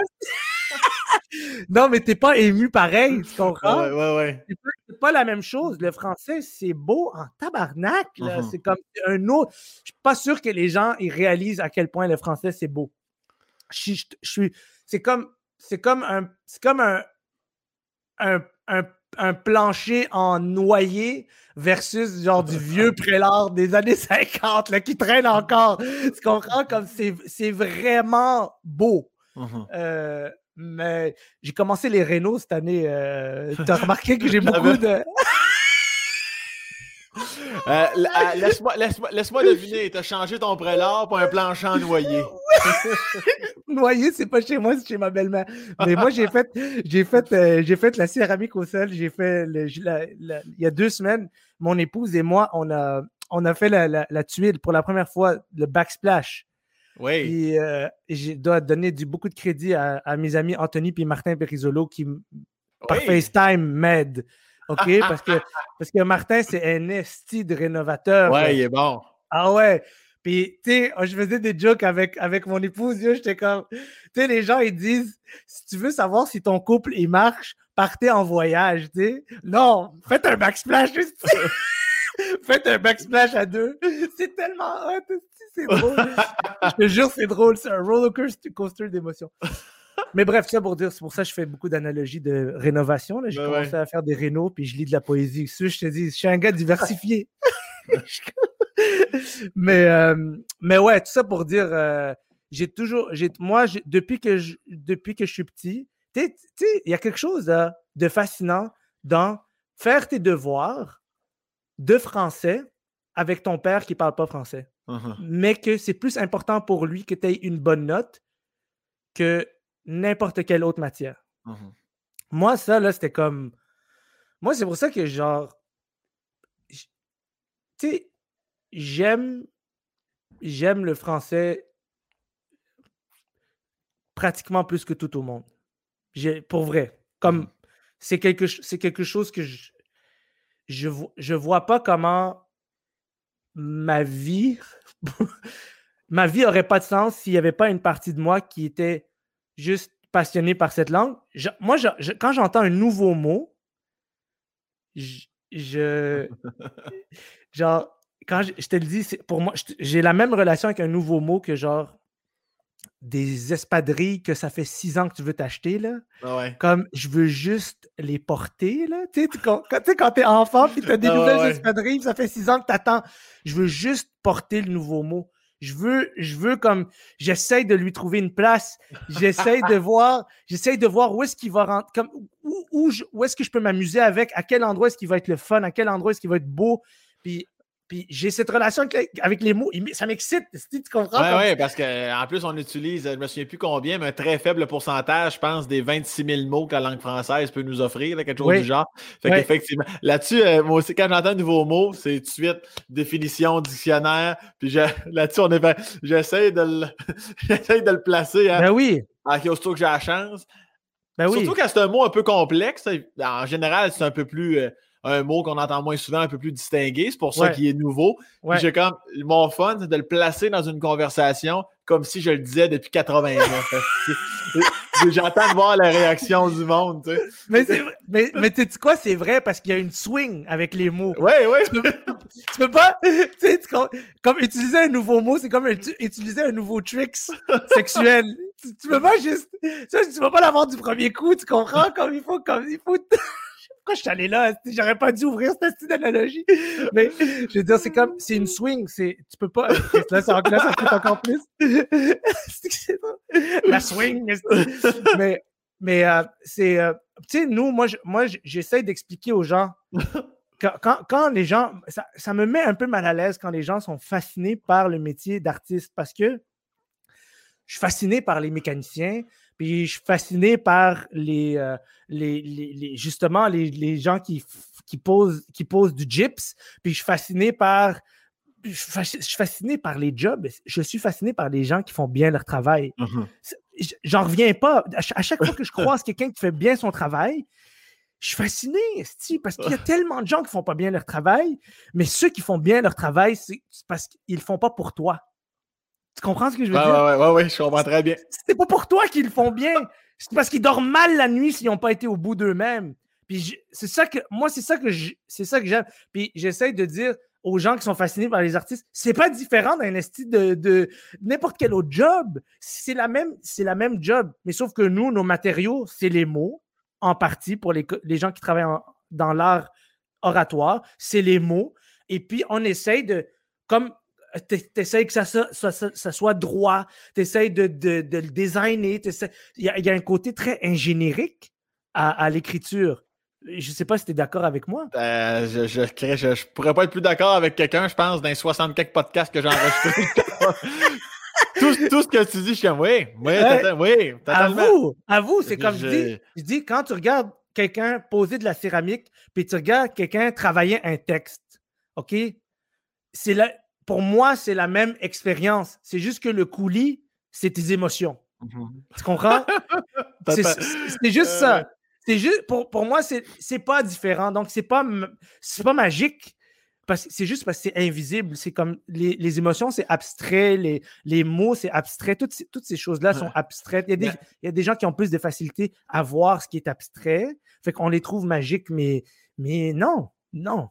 Et, et, puis tant qu'à rester dans les images de construction, euh, ça fait à peu près deux ans de ça, j'étais avec mon beau-père, puis lui, il est bon manuel, lui, il a refait des maisons d'un bout à l'autre, puis, puis euh, il était venu m'aider, tu sais. Puis euh, moi, je suis zéro manuel, j'ai sans tabarnak, je veux même pas, je veux, même pas en faire. Je m'en calisse. Puis lui, il était comme, non, mais regarde, je vais, je vais, je vais te le montrer. J'ai dit, si tu veux me le montrer, regarde, moi, je vais te payer pour que tu me calisses patience. Ça, ça, ça me tentait même pas de le faire, tu sais. Puis, euh, puis on, s'est mis à faire les parallèles de ça parce, parce qu'il a dit la phrase, ben, chacun son métier. C'est vrai. C'est là que j'ai dit, quand tu viens, quand tu viens voir mon show, t'aimerais-tu ça que je te montre comment je fais mon, ma préparation? T'aimerais-tu ça être sur scène? Ah non, non, Chris, non. Ben, t'es assis puis tu profites. Mais quand il est venu chez nous, lui-même m'avait dit, non, mais tu peux aller faire tes affaires, là. Tu sais, comme t'as, comme euh, couper du gyps puis couper du bois. Puis, euh, mais j'aimais tellement ça le regarder parce que je voyais mon beau-père d'une autre façon. Je ne l'avais jamais vu aussi focus que ça. Je ne l'avais jamais vu aussi précis. puis j'étais comme, non, mais tu peux aller créer tes affaires. Je suis comme, excuse-moi, mais j'aime trop. Comme j'aimais ça regarder ma mère faire de la pâte, j'aimais ça. J'étais comme, exactement ce que tu disais, c'est tellement beau. Je suis comme, oui. T'es beau à voir aller, je te regarde avec admiration. Comme quand tu me dis après un show, je sais pas comment tu fais, moi je ferais jamais ça. Mais c'est ça, c'est ça. Ouais. Mais c'est tellement ça, là. Puis, tu sais, quand je te disais pour qui on travaille, tu sais, mmh le, gars ou la fille là, qui travaille sur un chantier de construction, puis qui. moi, je pars toujours du principe que j'ai utilisé le pont Jacques-Cartier combien de fois? Peut-être 3000 fois dans ma vie. Surtout nous, là, toujours aller en tournée puis ah passer par le pont. Sais-tu combien de gens y ont travaillé là-dessus? Sais-tu combien de gens en profitent? Sais-tu à quel point j'ai rencontré personne qui a travaillé sur ce chantier-là mmh pour lui dire merci? Mais Chris, le, le pont, il existe parce qu'il y a des gens qui travaillent. Puis après ça, tout le monde en profite. Il, manque le bout, il manque le bout là, où on réalise que c'est pas parce que c'est pas parce que genre ça existe que tu dois pas dire merci. Tu comprends? Comme c'est pas parce que ça t'est donné que c'est là qu'il n'y a pas un, une partie de toi qui doit être comme OK, c'est ça travailler, c'est pas pour soi, c'est faire quelque chose. Oui, j'ai un salaire, oui, je m'accomplis, mais mais il y a aussi le bout où c'est le fun que les gens après toi y en profitent parce que tu as bien fait ton travail. on dirait qu'il y a ce bout-là dans le côté de la, de la société où c'est comme. je prendrais un cours de ça au primaire, au complet, où on fait juste, euh, où on fait juste réaliser qu'est-ce que les gens avant nous ont fait qui tient solide, uh-huh. puis sur lequel on se promène à tous les jours, et que un, jour, ce sera à notre tour de uh-huh. faire quelque chose comme ça. Et puis, c'est bien correct de regarder derrière nous et dire Ah, mais le monde, il marche pas bien parce que si, parce que ça. Mais moi, je pars du principe que tu as le droit de critiquer seulement les gens et les choses que tu aimes. Mmh si tu n'aimes pas quelque chose, là, c'est pas de la critique. C'est pas de la critique, c'est, de l'insurrection, c'est de, la, de la subversion, c'est de la révolution. Mais si tu veux critiquer, là, c'est parce que tu l'aimes. Puis critiquer une société, tu le fais parce que tu aimes ça. Puis moi, même, ben tu comprends ce que je veux dire? oui, mais ben, surtout critiquer à la base, c'est normalement euh, dans, un but d'amener ça à un autre niveau. Puis comme Exactement. tu dis, si, tu aimes ça, c'est parce que tu veux essayer d'amener ça plus loin. Et donc, la critique est de mise à ce moment-là. Exact, exact, Moi, c'est ça le principe. C'est comme, mmh. je critique quelque chose, je me sens à l'aise dans ma critique, puis souvent, je critique, puis je suis pas à l'aise parce que je sens que c'est plus dans le jugement, puis qu'à la mmh. base, j'aimais pas l'affaire, tu sais. Ouais, ouais, ouais, c'est ça. Mais ça, ça, ça me met moi-même mal à l'aise parce que je je pense que c'est comme, euh, c'est comme euh, encourager un comportement à l'intérieur de moi qui n'est pas bon. Mais il y a une forme de critique où je vais regarder quelque chose, puis je vais, je vais être critique, mais j'ai, je rêve que l'institution ou la personne me demande mon avis parce que je l'aime. Mmh parce que je, je l'aime, puis j'ai envie de dire, regarde, telle, telle affaire, il y a une méthode pour que ça tienne un petit peu plus droit. Tu, pourrais peut-être l'essayer comme ça ou réfléchir à un truc. Puis pour moi, c'est ça, quand je te dis prendre au sérieux le rôle du citoyen, c'est ça, c'est comme j'hérite d'un monde qui a été fabriqué par des gens avant moi et ce monde-là, il tient. Ouais, Il, il, ça, ça, il est pas parfait, mais il tient. Ouais. Je trouve que c'est important, man, de se réaliser que, Chris, ça tient, les choses tiennent. Mais toi, là, je, je- non, non, je, je comprends, je comprends tout ce que tu dis. Puis je, je t'écoute parler depuis le début, tu sais, ton identité, tout ça, là, tu sais, les racines, le Québec, comment tu t'impliques, comment tu veux t'impliquer. Tu dois capoter quand tu tombes sur un hostie de cave qui te dit la phrase cliché retourne donc dans ton pays. Ben, ça fait toujours mal. Ah, si, bon, c'est, inac- c'est inacceptable à la base, encore plus quand c'est lancé dans ta face. Avec, avec maintenant, tu sais, en seulement à peine une heure, tout ce qu'on connaît de toi, ça doit te. un pieu dans le cœur. C'est Ça, inacceptable. ça me fait, ça, me fait, ça me fait toujours mal pendant deux, trois jours. Ça me replonge dans une émotion de quand j'avais euh, genre huit ans, puis que je comprenais pas c'était quoi ces affaires-là. tu sais. Mhm. Ah, Euh, ça, va toujours, ça va toujours me, ça va, ça risque de toujours me le faire, pas parce que moi, moi, moi je pense que il y a l'être humain ne manquera jamais de raison d'haïr quelqu'un. Tu comprends? Ben S'il y, a je- une- si- s'il y a une chose là, dans laquelle on est bon, les humains, là, c'est le racisme, puis, puis le- la misogynie, puis l'homophobie, puis toutes ces affaires-là, là, on, est- on est bon là-dedans depuis longtemps. Là. Mm. Puis, tu comprends ce que, tu comprends ce que je veux dire? C'est comme, il semblerait qu'il y a toujours quelqu'un quelque part qui c'est ça qu'il veut. Lui, Mm. lui, ça fait du sens dans sa tête. J'en viens à me dire que derrière ces comportements-là, il y a de la haine, right? Puis la haine, moi, je pense, je pense que tu peux venir de n'importe où dans le monde, puis je pense que tu peux être de n'importe quelle confession ou de ou, ou athée ou n'importe quoi, puis l'avoir. Mhm. Puis je pense que le racisme, c'est juste un déguisement que la haine porte, puis qui te donne l'impression que tu as raison d'haïr quelqu'un. Mais ça s'appelle la haine, point final. Puis il y a des gens, ils haïssent leur voisin parce que sa pelouse est plus belle que la sienne. Puis il y a des gens, ils haïssent, ils haïssent leur, leur frère ou leur sœur pour x, y raison. Puis il y a des gens, ils haïssent telle personne parce qu'il y a une couleur de peau. Mais derrière tout ça, c'est de la haine. Fait que ça prend toujours deux, trois jours pour que je me rappelle, OK, le racisme, ça me fait mal, mais la haine, c'est quelque chose auquel on est tous sus- susceptibles de, de, de, euh, de, de, de- de se faire emprisonner par cette émotion-là. Ben et, oui. je, et je veux pas tomber dans. Moi, ce, que je- ce qui me fait le plus mal en ce moment dans tous les discours qu'on en- qu'on entend, c'est que parce qu'il y a des gens qui se lèvent debout et qui disent Hey, il y a des choses dans la société qui pourraient changer pour faciliter euh, euh, l'accès à, l'accès à, à- à l'opportunité de certaines personnes. Mhm. Moi, de voir ce discours-là récupéré pour antagoniser un autre groupe de gens, Mm. ça, c'est comme, ça fait, c'est, ça fait aucun, ça fait aucun sens. tu sais, c'est comme, hey, Avec on se, raison. on se bat, comme, on se bat pour que chaque individu soit jugé par les traits de son caractère et l'interaction qu'il a avec sa conscience. Et puis, je vois le discours récupéré pour qu'on juge d'autres personnes sur leur couleur de peau. C'est comme. C'est, c'est, Non, ça, c'est un ça- ça- non-sens. ça s'appelle la haine. Mhm. C'est, c'est la haine qui se déguise d'une autre manière et qui est. C'est, la nature humaine. Ouais, puis sont, sont, sont toujours. La haine, le jugement, tout ça, là, sont Ouais. toujours à un, un petit voile d'apparaître. là. Ah Et, ouais. euh, Puis tu sais, c'est quoi qui est le plus fou avec la haine? C'est que ça donne l'impression que ce que Ouais. tu fais, c'est bon.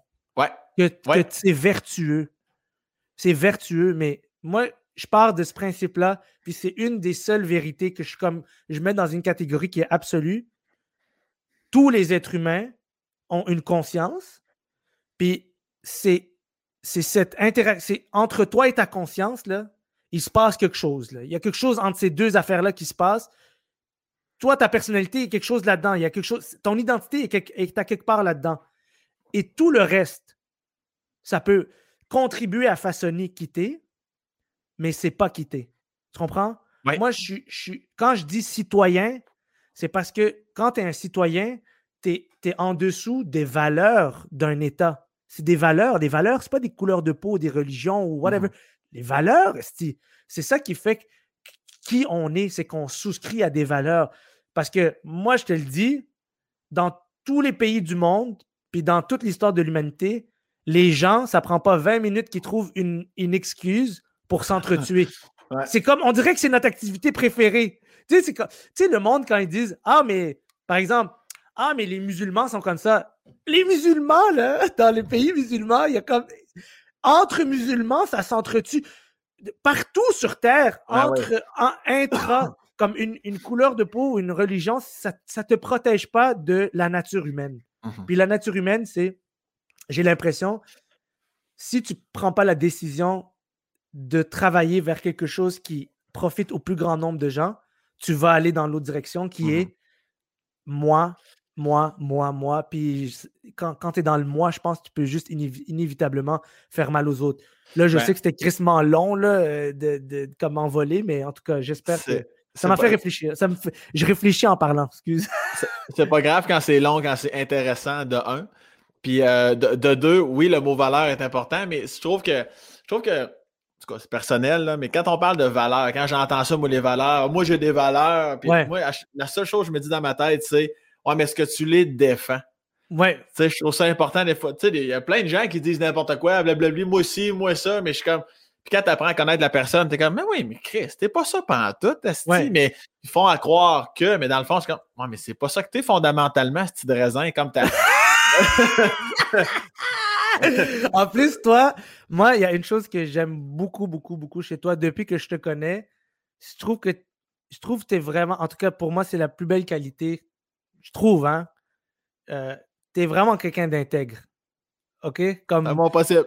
non, mais tu l'es vraiment. Moi, j'ai remarqué que tu es vraiment quelqu'un. Je te le dis depuis, ça fait quoi, 7-8 ans qu'on se côtoie. Je trouve que tu es vraiment un gars intègre. Tu es, juste. Tu es, droit. C'est-à-dire que. Euh, justement, tu ne te feras pas emporter par un, un, courant de fausses vertus. Comme, comme tu viens de dire, des gens qui vont dire genre. Euh, tu vas regarder les comportements, right? Moi, je pense que c'est ben je pense que c'est les actions qui traduisent nos valeurs. Mais, oui, totalement. Si, si, si, si, tu penses que tu es quelque chose, mais tes actions disent le contraire, ben malheureusement, tu es plus que tes actions que tes paroles. C'est comme ici, il n'y a pas une harmonie entre tes actions et tes paroles, mais ça, c'est vieux comme la terre. Moi, ça m'a pris des années à comprendre. C'est pas mhm. parce que je dis quelque chose que je suis cette affaire-là, c'est parce que je fais ce que je dis, que je suis ce que, que je suis ce que je dis que je suis. et tu sais, c'est que. Euh, mais ah, ce qui est drôle, c'est qu'en vieillissant, tu réalises, quand tu sais ce que tu es, tu n'as pas besoin de parler. Ah, voilà, ah exactement. Ah, ouais? exactement ça que j'allais dire. C'est ça, c'est.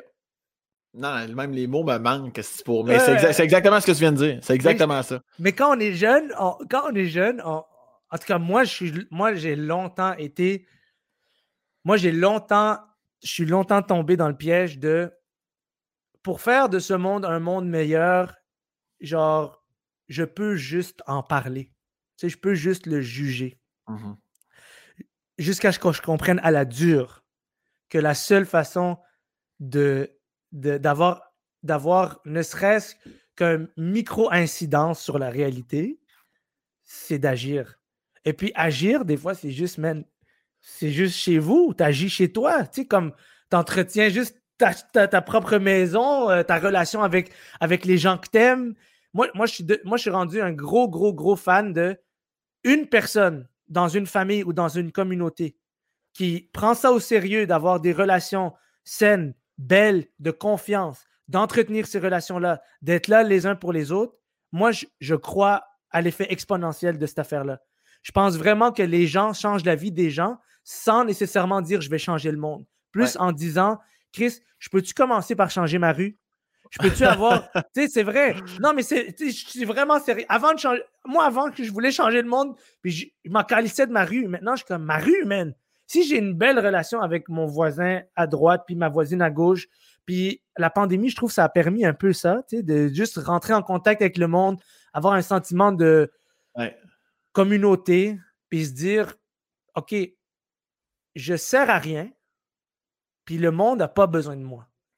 Mais, mais, je vais quand même, je vais parce que moi je trouve que c'est ça qui est drôle dans la vie, c'est que tu sers à rien et personne n'a besoin de toi. Mais là où c'est beau, là où c'est beau, c'est que tu vas quand même tout donner. Moi, c'est ça que je trouve beau. C'est oui, je pourrais disparaître demain, puis, puis ça, ça, ça durerait trois minutes sur Twitter, puis après ça. peut-être 15. Peut-être 15 minutes. Après ça, c'est comme. Après ça, il y a quelque chose d'autre qui va rapidement occuper l'espace que j'occupe. Et puis, c'est correct, mais sachant ça, moi, je pense que c'est quand même le fun en tabarnak de donner tout ce que tu as à donner. Puis je trouve que c'est ça le défi, man. Tu sais, le défi, c'est de se dire, même si j'ai eu mal, même si j'ai vu ci, même si c'est pas tout le monde qui est fin, même si blablabla, bla, comme trouver le moyen de tout donner, c'est ça changer de sa rue. le gars, non, mais, euh, le gars, il finit en... Il me manque juste une cigarette. Je veux, je veux pas la cigarette. Il me manque juste que je sorte du club. Mais. Ah, qu'est-ce que je te dise alors? Ah, on dirait que soudainement, ton ton de voix a viré dépressif de. Euh, de toute façon, j'haïs tout le monde, tabarnak. Non, non, ouais, c'est Je pense, je pense que c'est plus comme la partie de moi qui est comme. Ouais, man, on peut ah. tomber dans ce piège-là où on fait comme. Ah, ça sert à rien. Mais moi, je pense pas que ça sert à rien. Moi, je pense que ça sert à quelque chose. Ben, c'est toujours de rester sur une espèce de qui-vive. Tu sais, quand tantôt tu disais, tu sais, moi, quand tu tombes dans le moi, moi, c'est comme si, c'est comme dans n'importe quoi. Quand tu dors, tu sais, quand tu penses que tu es le meilleur, quand, quand tu dis je suis au top, mais c'est là que souvent tu vas te faire passer parce que tu n'es plus assez dans le doute, tu plus à... faut toujours que tu te, tu, te remettes en question, mais dans la vie en général, c'est la même chose. Est-ce que, tu sais, moi, à chaque fois que, quand tantôt on parlait de racisme ou, euh, ou avec tout ce qui s'est passé dans la dernière année, je sais que je suis pas raciste, mais des fois, je me pose des questions. J'ai-tu des, des pensées? J'ai-tu des. Puis même des fois, ma blonde est comme Ouais, on crée, c'est quelqu'un qui ne l'est pas, c'est Je sais, mais juste, tu sais, je veux juste vraiment être certain d'être sur le poste de ce que je comprends bien ce qui se passe? Est-ce que des fois j'ai dit des choses à double sens sans que. La réponse est tout le temps non, mais je pense que c'est parce que je, mieux vaut prévenir que guérir, comme on dit, mais c'est en étant ça que je pense que ça émane le bon truc. Là. Mais tu sais, il y a une affaire qui me dérange avec, avec la conversation sur le racisme. C'est que toute la planète est raciste. Ben oui, ben tous oui. Les, tous les pays du. tous les pays du monde ont des du, du racisme. Le, le, génocide rwandais, c'est du racisme. Mm-hmm. le, les, les, les, les, euh, les, euh, les euh, nomme-les, tout, nomme toutes les guerres qu'il y a eu dans les 50, 100, 60, 100, 200 dernières années. C'est le, racisme, comme je te dis, pour moi, c'est pas, pas, c'est pas genre une maladie qui est disponible que pour un certain type de personnes. Tout le monde peut tomber dans ce piège-là. Moi, je pense que la conversation qui est saine à avoir dans la société en tant que citoyen, c'est de dire j'ai identifié que certaines personnes, en raison du manque d'éducation de nos institutions, en raison du manque d'efforts, en raison d'une certaine paresse, d'un aveuglement volontaire, il y a un certain type de personnes qui n'ont pas accès à des opportunités parce qu'on on, est paresseux sur certains enjeux. Mmh OK? Donc, pour moi, la clé, c'est juste l'éducation. Moi, je dis toujours, le but d'un mouvement, c'est qu'il disparaisse. Le but de toute forme de, mouvement, c'est sa disparition.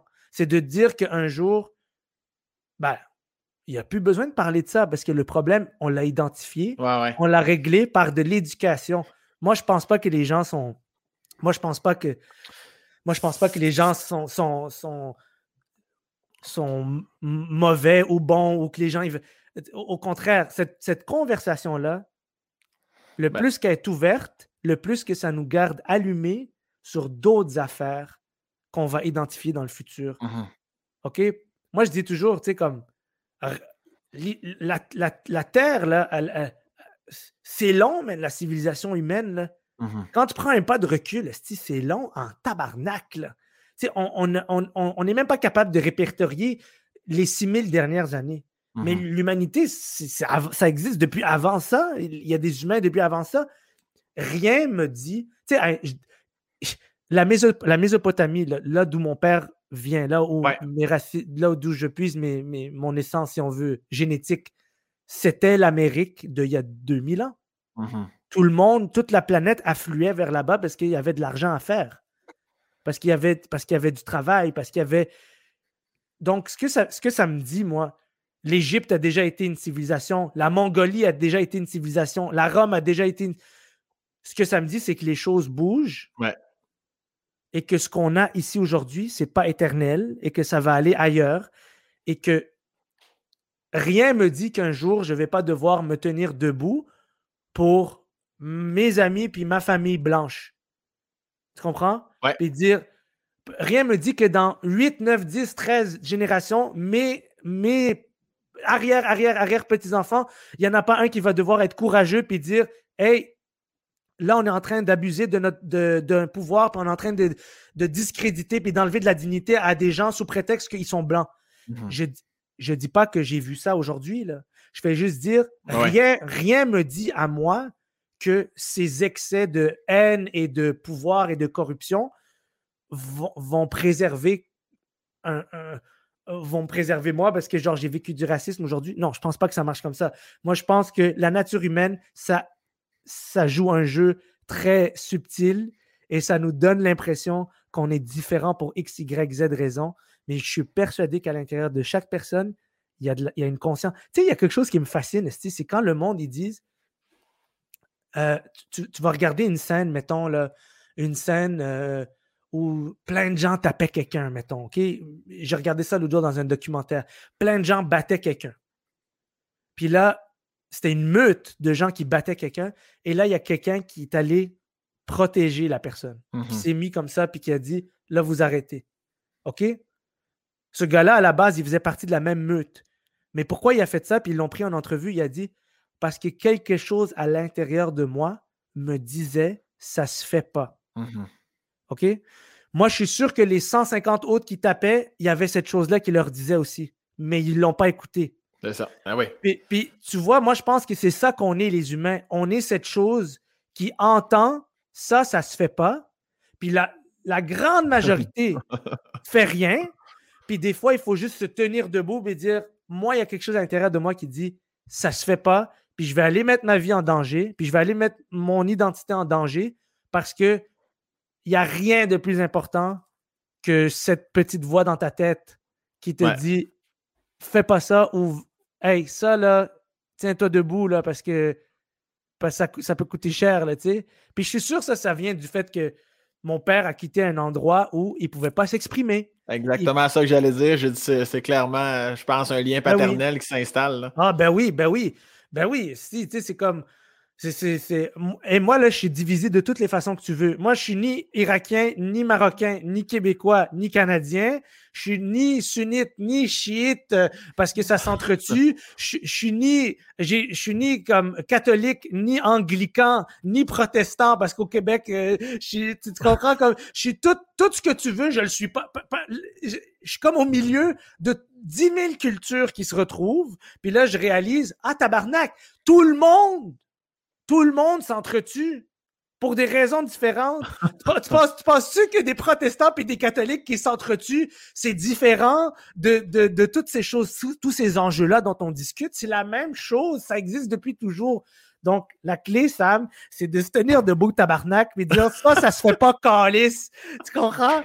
Laissez-nous sacrer à la télé! C'est ça que j'essaie de dire depuis tantôt. Parce que c'est ça la liberté d'expression. C'est de se tenir debout et de dire Hey, je suis pas d'accord. Si je suis pas le plus brillant, j'ai pas, pas de, j'ai pas de di- diplôme universitaire, mais j'ai une conscience, tabarnak. Et ma conscience, elle me dit Chris, euh, si tu veux sacrer, sac, mon esti, parce que le gars, il l'a- ramené à lui. Quand, quand- quand que je vais sortir, quand on va sortir le podcast au grand public, tous tes sacs vont être bifés. Il va juste me faire chier. Je, comme, je commence en disant que les podcasts, c'est beau pour ça, pour la liberté. Non, man, les podcasts, Euh, ils, ont, ils vont jamais les je- avoir, les podcasts. Mais toi, là, je, tant qu'à revenir au début du podcast, Ouais. je vais revenir sur euh, qui- quittons un peu euh, nos, euh, nos- nos grandes envolées. Ouais. Euh, était où ta conscience, toi, quand tu faisais tes mauvais coups secondaires? Parce que t'as comme dit ça au, dé- au début du podcast. Ah ouais, moi, je, je faisais des fous mauvais coups, man. je voulais savoir quel type Mais je de savais, j'ai toujours su que c'était pas bon ce que je faisais. Mais tu l'entendais pas. Non, je l'entendais. Moi, je pense Ah, que je- je faisais exprès de juste faire comme. Tu sais, tu tombes dans la tentation. Je pense que tu tombes dans la tentation de d'être dans une gang, Ah d'être perçu d'une manière. Ouais. Et puis, et puis, et puis, euh, et puis, ouais, ça devient juste plus. euh, c'est comme. Ça devient. Ça goûte plus bon à un moment donné, je pense, de. C'est comme, c'est comme, c'est comme manger du McDo à tous les jours versus te faire à manger chez toi. Tu le sais, c'est quoi la bonne chose à faire, mais il y en a qui vont aller chez McDo à tous les jours parce que ça goûte plus bon. Parce que, parce que sur le coup, ça goûte plus bon. Mais tu sais, une, une, on dirait qu'une des grosses affaires de, de vieillir, c'est de réaliser que, ah, il y a des choses que je peux faire aujourd'hui qui vont être bonnes pour moi dans 10 ans. Mhm. Puis il y a des choses que je vais faire aujourd'hui qui sont bonnes juste là, mais que dans 10 ans, c'est vraiment pas bon pour moi. Fait qu'une fois que tu, tu comprends ça, je pense que tu matures. Mais moi, au secondaire, man, j'étais, j'étais là, au secondaire, j'étais vraiment quoi? tout ce que tu veux, man. Je peux même pas te raconter, là. en- Ah mon, mon- école, c'était fucked up aussi, T'étais où? J'allais à Pierre-Laporte. Pierre-Laporte, c'est une école vraiment bizarre parce que C'est où? c'est à Ville-Mont-Royal, donc c'est dans la bourgeoisie. Mais moi, je viens d'un quartier défavorisé et ma mère, vraiment street smart, ma mère, elle a tout fait pour que on, on, on, on- on ait comme une espèce de dérogation pour être zoné, genre Pierre-Laporte, pour, pour pouvoir aller dans une école dans un beau quartier. Puis Pierre-Laporte était réputé à l'époque parce qu'ils avaient un programme de musique. Puis tu avais des gens de partout qui allaient faire de la musique, mais moi, j'étais en régulier. Tu avais un programme, OK, donc le fond, tu avais musique, ballet, plein air, informatique, puis après, tu avais les réguliers. Nous, on était la les- école, non, attends, mais nous, les réguliers, là, on était comme. On était genre. C'était le cirque, man. C'était le cirque, là. C'était n'importe quoi. On avait un truc. En secondaire 1, on a rendu des profs fous, là. On avait un truc. On a fait tous les mauvais coups. On- on- dès que le prof se tournait, on lançait des paintballs sur le Non, tableau. Fait on avait tous des paint- tous les, tous les tous les gars qui faisaient des mauvais coups, on avait des paintballs. On s'achetait des sacs de paintball. Puis on lance, dès que le prof se tournait, on lançait des paintballs sur le, le- le tableau. Puis écoute, on faisait ça dans tout. On avait un circuit des cours, là. On faisait des affaires. On avait un truc. Dès que le prof se tournait, mais yo, attends, mais les profs, je suis tellement désolé? Je suis vraiment désolé. J'étais jeune. J'ai pas d'excuses, OK? J'étais jeune. Je viens d'un endroit où c'était un peu fucked up. J'ai fait du mieux que je pouvais. On avait un truc. non, ça, je Ah pas ouais, ah ouais, ah ouais, raconter. oui. On avait un truc aussi, j'espère que les gens vont pas. On avait un truc où. Ce qui était drôle, c'est qu'on était tous un peu des musiciens sans le savoir. On était en régulier, mais on faisait des beats sur les bureaux, on faisait des affaires comme tum tum takatak taka tum. On, fais- on faisait des affaires comme ça, puis on est parti de juste faire des petits comme ça, des petits beats sur le bureau à des symphonies à 12, 12, 12 à taper. à ta- je te le dis là, je te jure, on tapait, c'était comme on aurait dit qu'on était un orchestre avec des beats arabes, puis il y avait toujours trois ou quatre gars qui criaient. Non, mais ça, je peux pas le dire. C'est dégueulasse. Je peux Ah pas ouais. le dire aussi. Ah Ça- ouais. ça je te jure, je te jure, ça chantait Ah, ah, avec ta mère. fait que ça faisait Ah, ah, avec ta mère. Ah, ah, avec ta mère. Puis on faisait ça pendant genre fucking une minute en classe. C'est des, des malades mentaux. Je comprends même pas comment on faisait ça. Mais c'est parce que, tu sais, on était jeunes.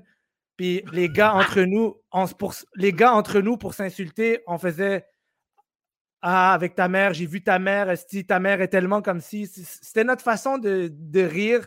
Puis on, en est venu à faire des chansons qui faisaient Ah, ah, avec. Puis je te jure, le prof se tournait, elle écrivait au tableau, puis là on commençait boum, boum, tac, tac, boum, tac, tac. Puis il y avait une scène, c'est une scène de film, OK? La dernière fois qu'on l'a fait, parce qu'on a, arrêté de le faire, la dernière fois qu'on l'a fait, il y avait un des gars, il s'appelait Eli Siza. Il était debout sur le bureau, puis il dansait. Pendant que nous, on chantait, on faisait du beat, puis il dansait comme ça. Puis la prof d'écologie, elle se retournait, puis elle était comme What the fuck? Genre, qu'est-ce que je fais avec ces animaux, là? C'est des fucking des animaux.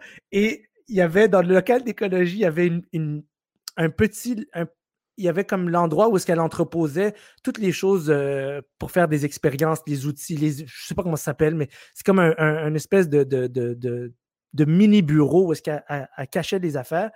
Et la porte s'ouvre pendant qu'on est en train de chanter puis danser. La porte s'ouvre et c'est le responsable des, des, euh, de la vie étudiante, là. il s'appelait Monsieur Tawil. Un esti de Monsieur Sévère. Là. Il sort pendant que nous. Fait que nous, on arrête toutes de jouer, on arrête toutes de chanter. Puis t'as l'autre con qui est sur le bureau en train de danser. Il est de dos, il sait pas qu'est-ce qui se passe. Puis il se retourne, puis t'as le monsieur le plus sévère du monde qui le regarde comme ça, les bras croisés. C'est genre trois jours de suspension. Puis en tout cas, en tout cas, on était vraiment des estis de cave en secondaire 1. Après ça, c'était après ça, ça s'est beaucoup, beaucoup calmé quand même. Euh, je t'avoue que ça s'est vraiment calmé euh, après. Mais en, secondaire 1, c'est comme on était tous des.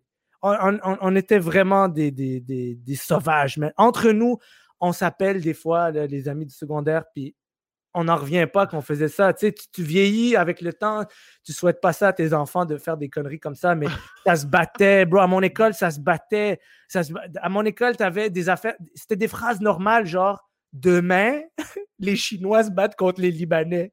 C'est pas une joke! c'est pas une joke. Genre, c'est comme, yo, demain, yo, demain, il y a, y a, demain, il y a un PI. Genre, PI, c'est quand tout le monde allait taper une personne.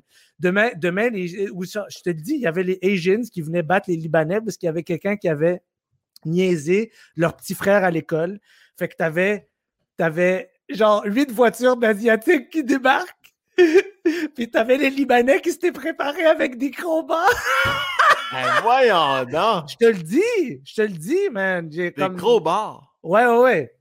On avait un gars, on avait un gars, il était sorti. Ben, on, je dis, oh, moi, j'étais spectateur de ça. Moi, j'ai jamais participé à, des. Non, moi, moi, j'étais vraiment chanceux parce que les gars les plus fous de mon quartier, leur mère était amie avec ma mère. Leur mère, c'était des sweet madame. Mais tu sais, beaucoup dans mon quartier, il y avait des gars qui n'avaient pas de père. OK? Beaucoup dans mon quartier, c'était.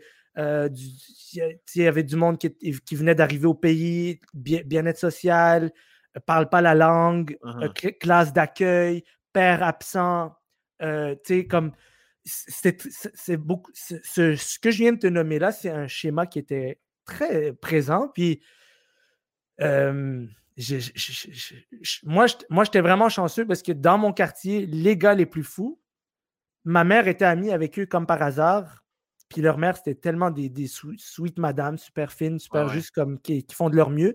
Puis moi, personne ne me dérangeait. Puis c'est ça, je pense, qui m'a permis de, de devenir un peu le gars drôle. C'est que j'étais, j'avais une aura de protection autour de moi parce que si quelqu'un me tapait, c'est pas que genre les gars allaient se mobiliser pour me défendre. C'était plus comme je faisais partie un peu de la famille, du décor. Je faisais partie du décor. Puis...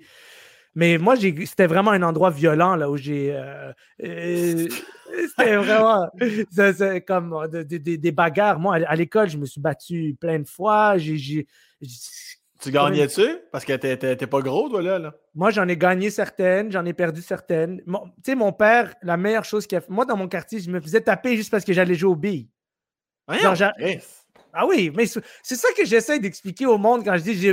Quand, quand je joue au hockey puis que les gens ils disent c'était intense, je dis mais j'ai pas grandi dans le même quartier que vous, j'ai n'ai pas été socialisé de la même manière, j'ai dû j'ai dû apprendre à comme juste tout ramener à un niveau comme plus raisonnable parce que moi, j'allais jouer au billes.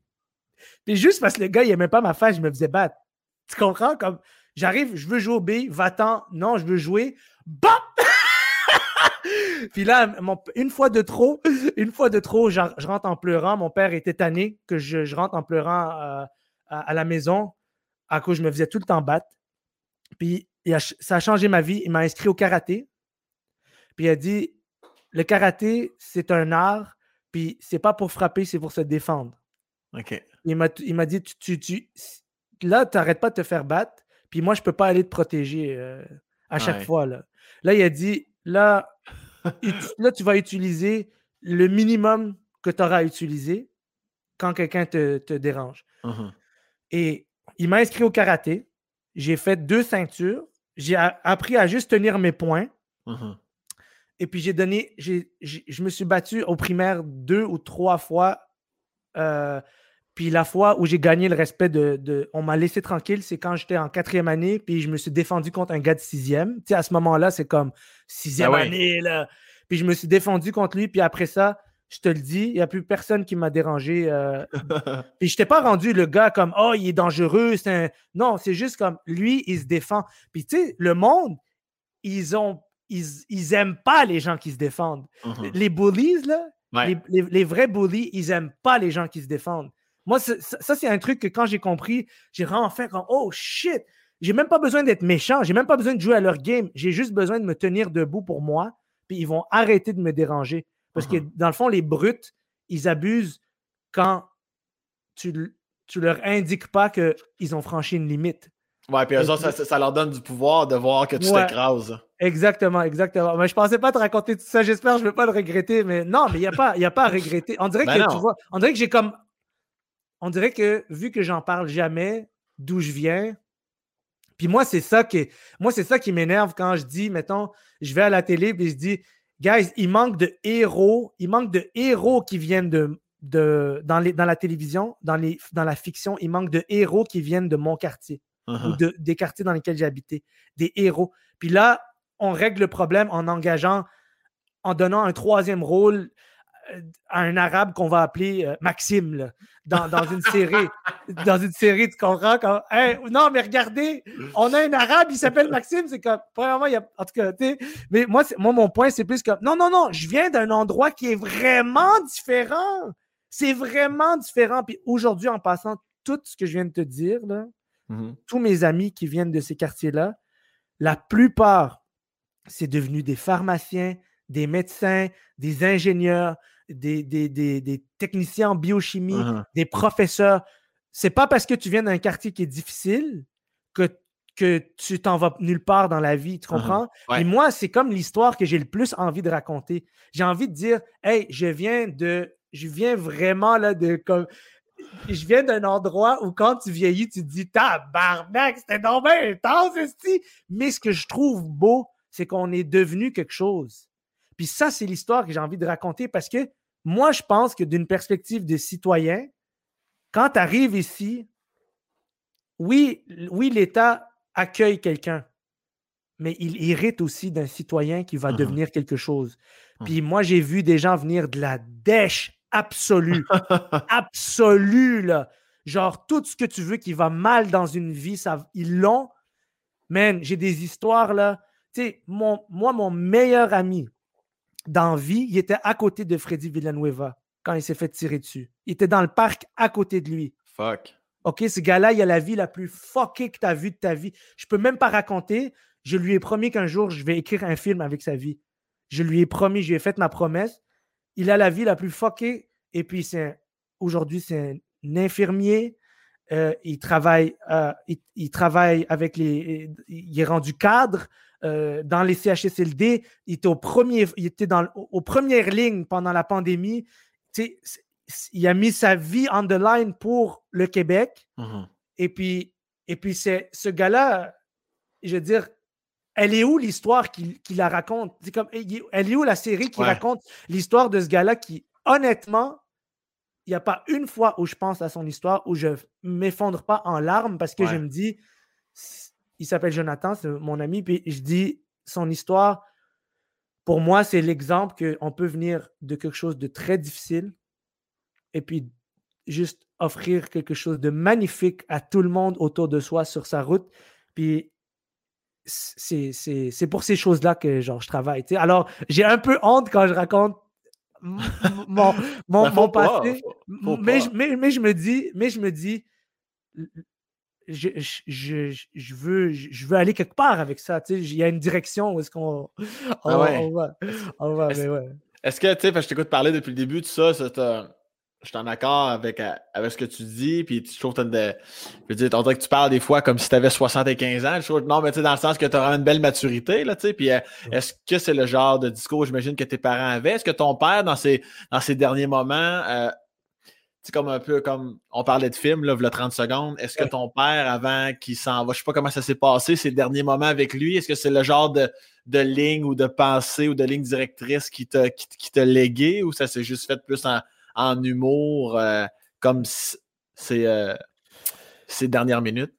Mon père était quelqu'un de très, euh, très, très sage, avec, avec des défauts avec, des, avec certains défauts qui lui, ont, qui lui ont fait mal, mais avec une sagesse indéniable.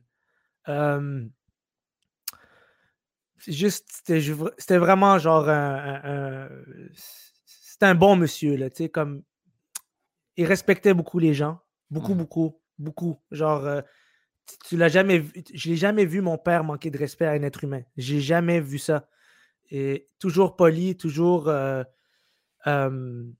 juste. Euh, il mon père euh, était à la maison, tout le temps les yeux dans un livre.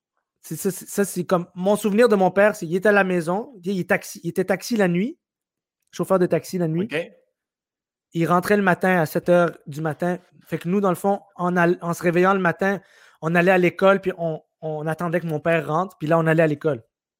Puis lui, je rentrais, le... fait qu'il dormait le jour, je rentrais, puis là, il lisait, euh, il, était tout le temps en train de lire avant d'aller au, travail, puis il y avait toujours un livre qui amenait avec lui dans son taxi. C'est d'ailleurs pour ça que quand il est arrivé ici, il s'est dit, je ne pourrais pas devenir un professeur de littérature arabe au Québec. Euh, je ne peux pas retourner à l'université. Euh, mes enfants, il faut que je les nourrisse. Et il, est passé devant un taxi très, très rapidement, puis il a vu que le gars, il lisait son journal il s'est dit Ah, ben, dans ce job-là, je vais pouvoir lire. Ah, ouais. Ouais, c'est ça qui l'a motivé à devenir un chauffeur de taxi dans les circonstances qui, étaient autour de lui. Il s'est dit Je vais au moins pouvoir lire au stand. Fait qu'il, lui, il allait travailler, mais il allait lire. C'était comme. C'était ça, ça. C'est quand même drôle quand tu le vois comme ça. Puis à la, à la, à la, à la fin de sa vie, à la fin de sa vie, dans le fond, tu sais, j'ai pas entre le moment où il a eu son diagnostic de cancer puis sa mort, il y a eu deux mois qui se sont écoulés. Hey, ah, ouais. fait que tu sais, dans le fond, il m'a dit qu'est-ce qu'il y avait. Puis euh, il est rentré à l'hôpital. Moi, j'ai passé les deux mois avec lui à l'hôpital à tous les jours. Mais quand je dis tous les jours, j'allais à tous les jours. Mmh puis au, au début, j'étais fâché contre lui. Pour plusieurs raisons. J'étais déjà un enfant fâché contre son père. Pourquoi donc? Pour, plein d'affaires. J'aurais, j'aurais aimé certaines choses. Puis j'étais à un, moment de ma vie où je, me, je commençais à voir un peu ce que d'autres personnes avaient. Puis je me disais, fuck, j'aurais voulu avoir ça avec mon père. Tu sais? Mmh puis je, pense que j'avais encore cette frustration-là. Et puis là, je vais, je vais à tous les jours à l'hôpital et chaque, chaque soir, je fais des recherches sur le cancer je lis là-dessus, je lis, je check des vidéos, je check des médecins, des techniques révolutionnaires. J'essaie de trouver quelque chose pour sauver mon père, tu sais. Puis j'arrive à tous les jours avec quelque chose chez lui. Genre, j'ai lu telle affaire, j'ai lu telle, j'ai vu telle chose, je, lui apportais de, la nourriture ou, des trucs qui étaient considérés très très bons pour vaincre le, cancer ou, ou de la musique. Tu sais, je tout ce qui existait, j'essayais de le mettre dans sa chambre de, j'ai dit hôtel parce qu'il y avait tellement une chambre magnifique au Jewish, c'était fou. Et, euh, et euh, tu sais, lui, lui c'était comme, ça y tentait pas.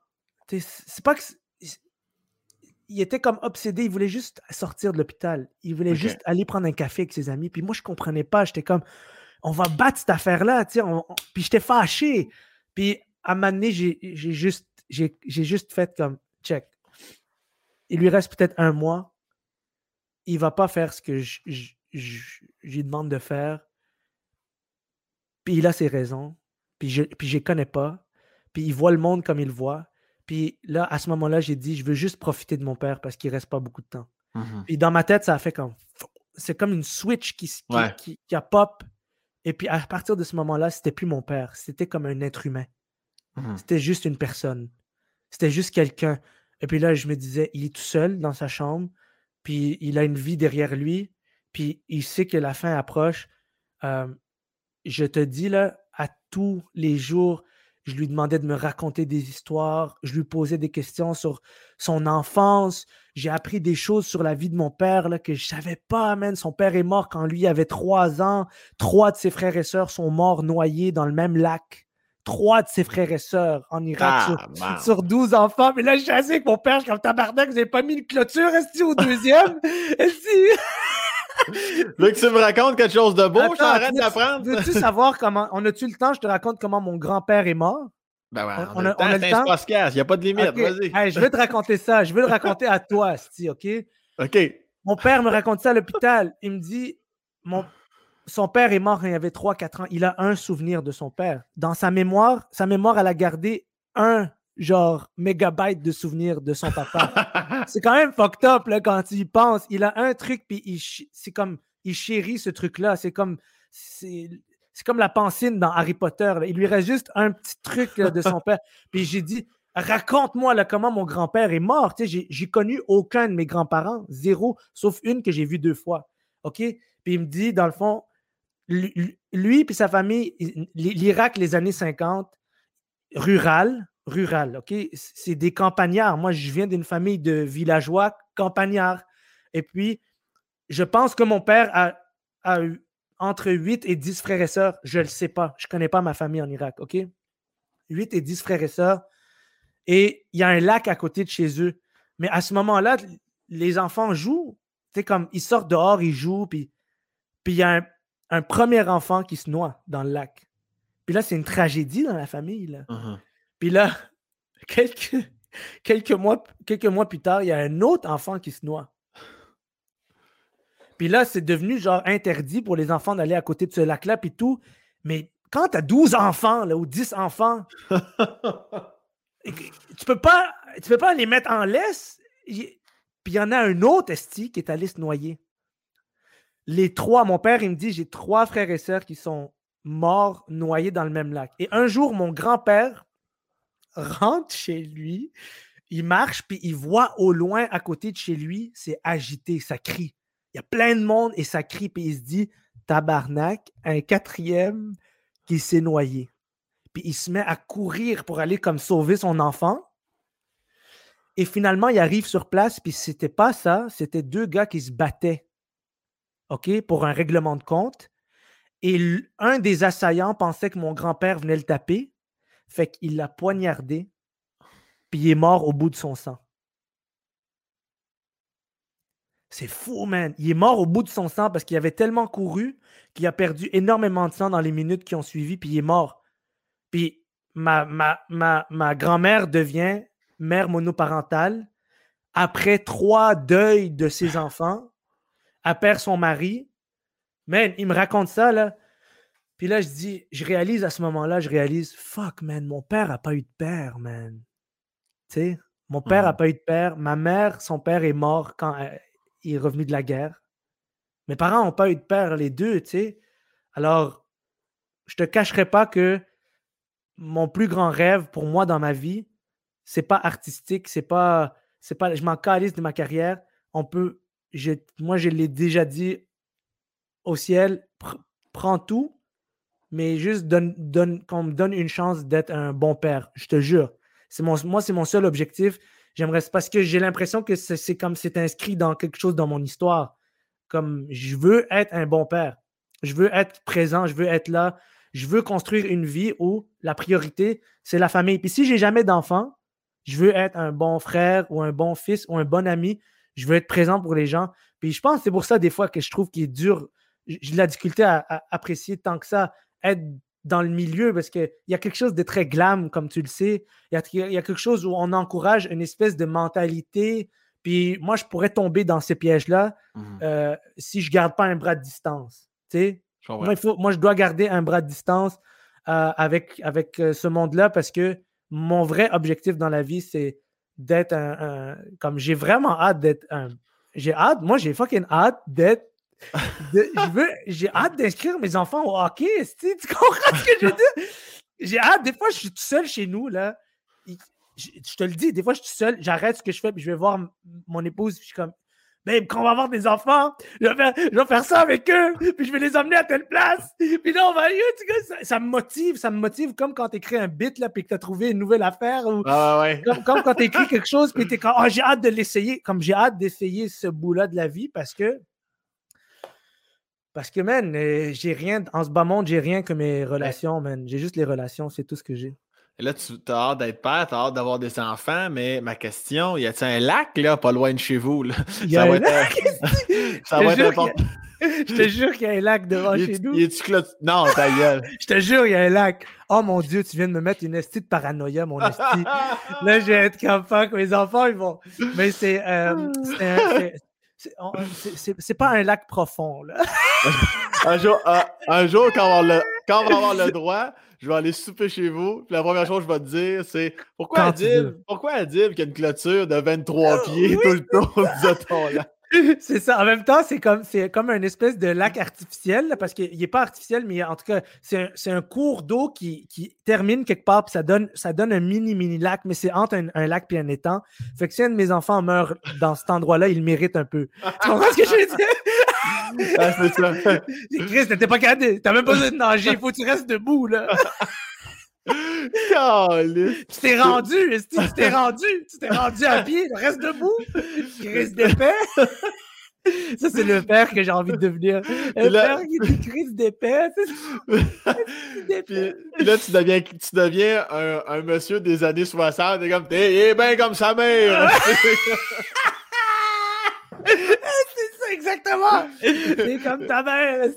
mais là, mais là je t'écoute parler depuis le début, tu dis toujours épouse. J'ai-tu manqué une coche? Ou tu t'es marié, toi, là? Oh, ouais, je suis marié. Ah, non, ça, ça, ça s'est fait subtil ou ben non, c'est moi qui ai ah, pas été là? Fait, ça s'est fait subtil. J'ai okay. fait pendant, pendant la pandémie. Bravo! Merci. Félicitations. Ben, merci beaucoup. Nous on, nous, on était censés se marier euh, pendant la, avant qu'on sache que ce soit la pandémie. Ah ouais? Puis euh, finalement, il y a eu la pandémie. Puis là, on était, on était vraiment déçus là, parce que ça faisait cinq ans qu'on était ensemble. Moi, j'étais déçu. Je pense que, je pense que mon épouse, elle aurait attendu un peu. Alors, ça, ça lui aurait pas dérangé, mais moi, j'étais trop motivé. Là. moi, j'étais trop. Moi, j'étais moi, j'ai hâte d'être marié, man. je te jure, j'étais tellement motivé. Et, et euh, on l'a fait. Euh, ma belle-mère habite à deux rues de chez moi. OK. Fait que, on a fait une première moitié chez ma belle-mère parce qu'ils sont à risque. On a fait dans la cour, dans le fond. On a fait un, mariage dans la cour. Après ça, dans ma cour, il y a, en, respectant les limites de gens, il y a des gens qui sont venus. On a, on a fait des distanciations dans la cour. Et puis, on a juste, man, on a fait un petit barbecue. C'était un barbecue tuxedo, là. tu, sais, tu comprends? Quand... Puis on s'est dit, ouais, mais nous, on avait loué un bel endroit, puis on avait prévu des affaires, puis tout, mais comme on est deux introvertis, moi puis, moi puis Mélos, on est comme, on, a un petit peu profité aussi de la situation pour faire comme check. On n'était pas 100%, on faisait plus la grosse affaire pour les gens qu'on aime. Ouais, ouais, ouais. Puis on l'a fait, on, l'a fait de, cette manière-là pour nous. Parce mmh que nous, ça nous a. Moi, je trouve que c'est le plus beau jour de ma vie parce que c'est comme. Les... Il y avait des gens que j'aime. Euh, les gens. Puis c'était relax. Tout le monde était bien habillé. Fait que c'était weird de voir tout le monde bien habillé dans ta cour. Et, et, puis, et puis, genre, ça discutait. Euh, il y avait un peu de musique. Euh, mes, voisins, à côté qu'on on aime beaucoup, ils, nous faisaient des halos, comme ils étaient contents pour nous. Il y, avait quelque chose de. Il y avait quelque chose de tellement simple. Puis, euh, puis moi, je trouve que comme à ce jour, moi, je dirais que c'est le plus beau jour de ma vie.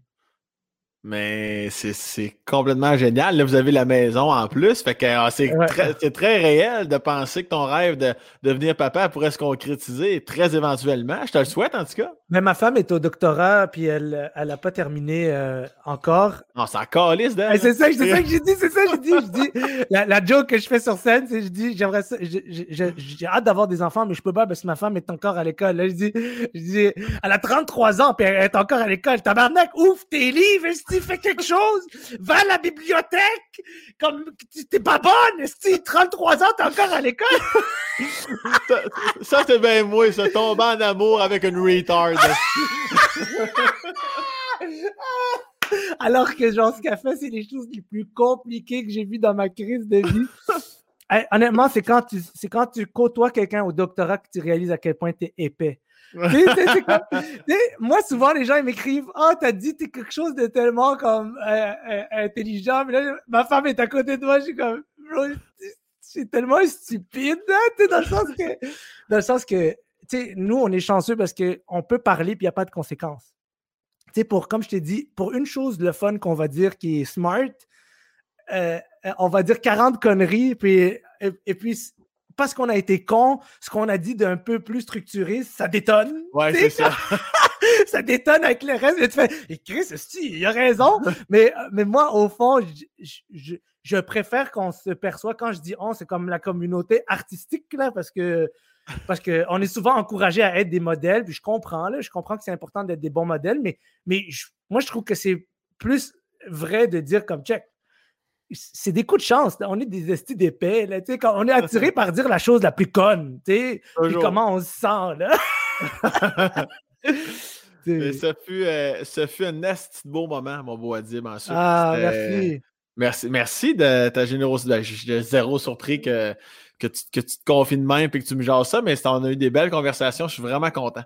Ben oui, man. Je t'aime beaucoup, Sam. Merci de m'avoir invité. Puis euh, on refait ça quand tu veux. Puis j'ai hâte. J'ai juste hâte de te revoir, mais on va se croiser. Là, comme euh, les salles vont réouvrir à m'amener, hein?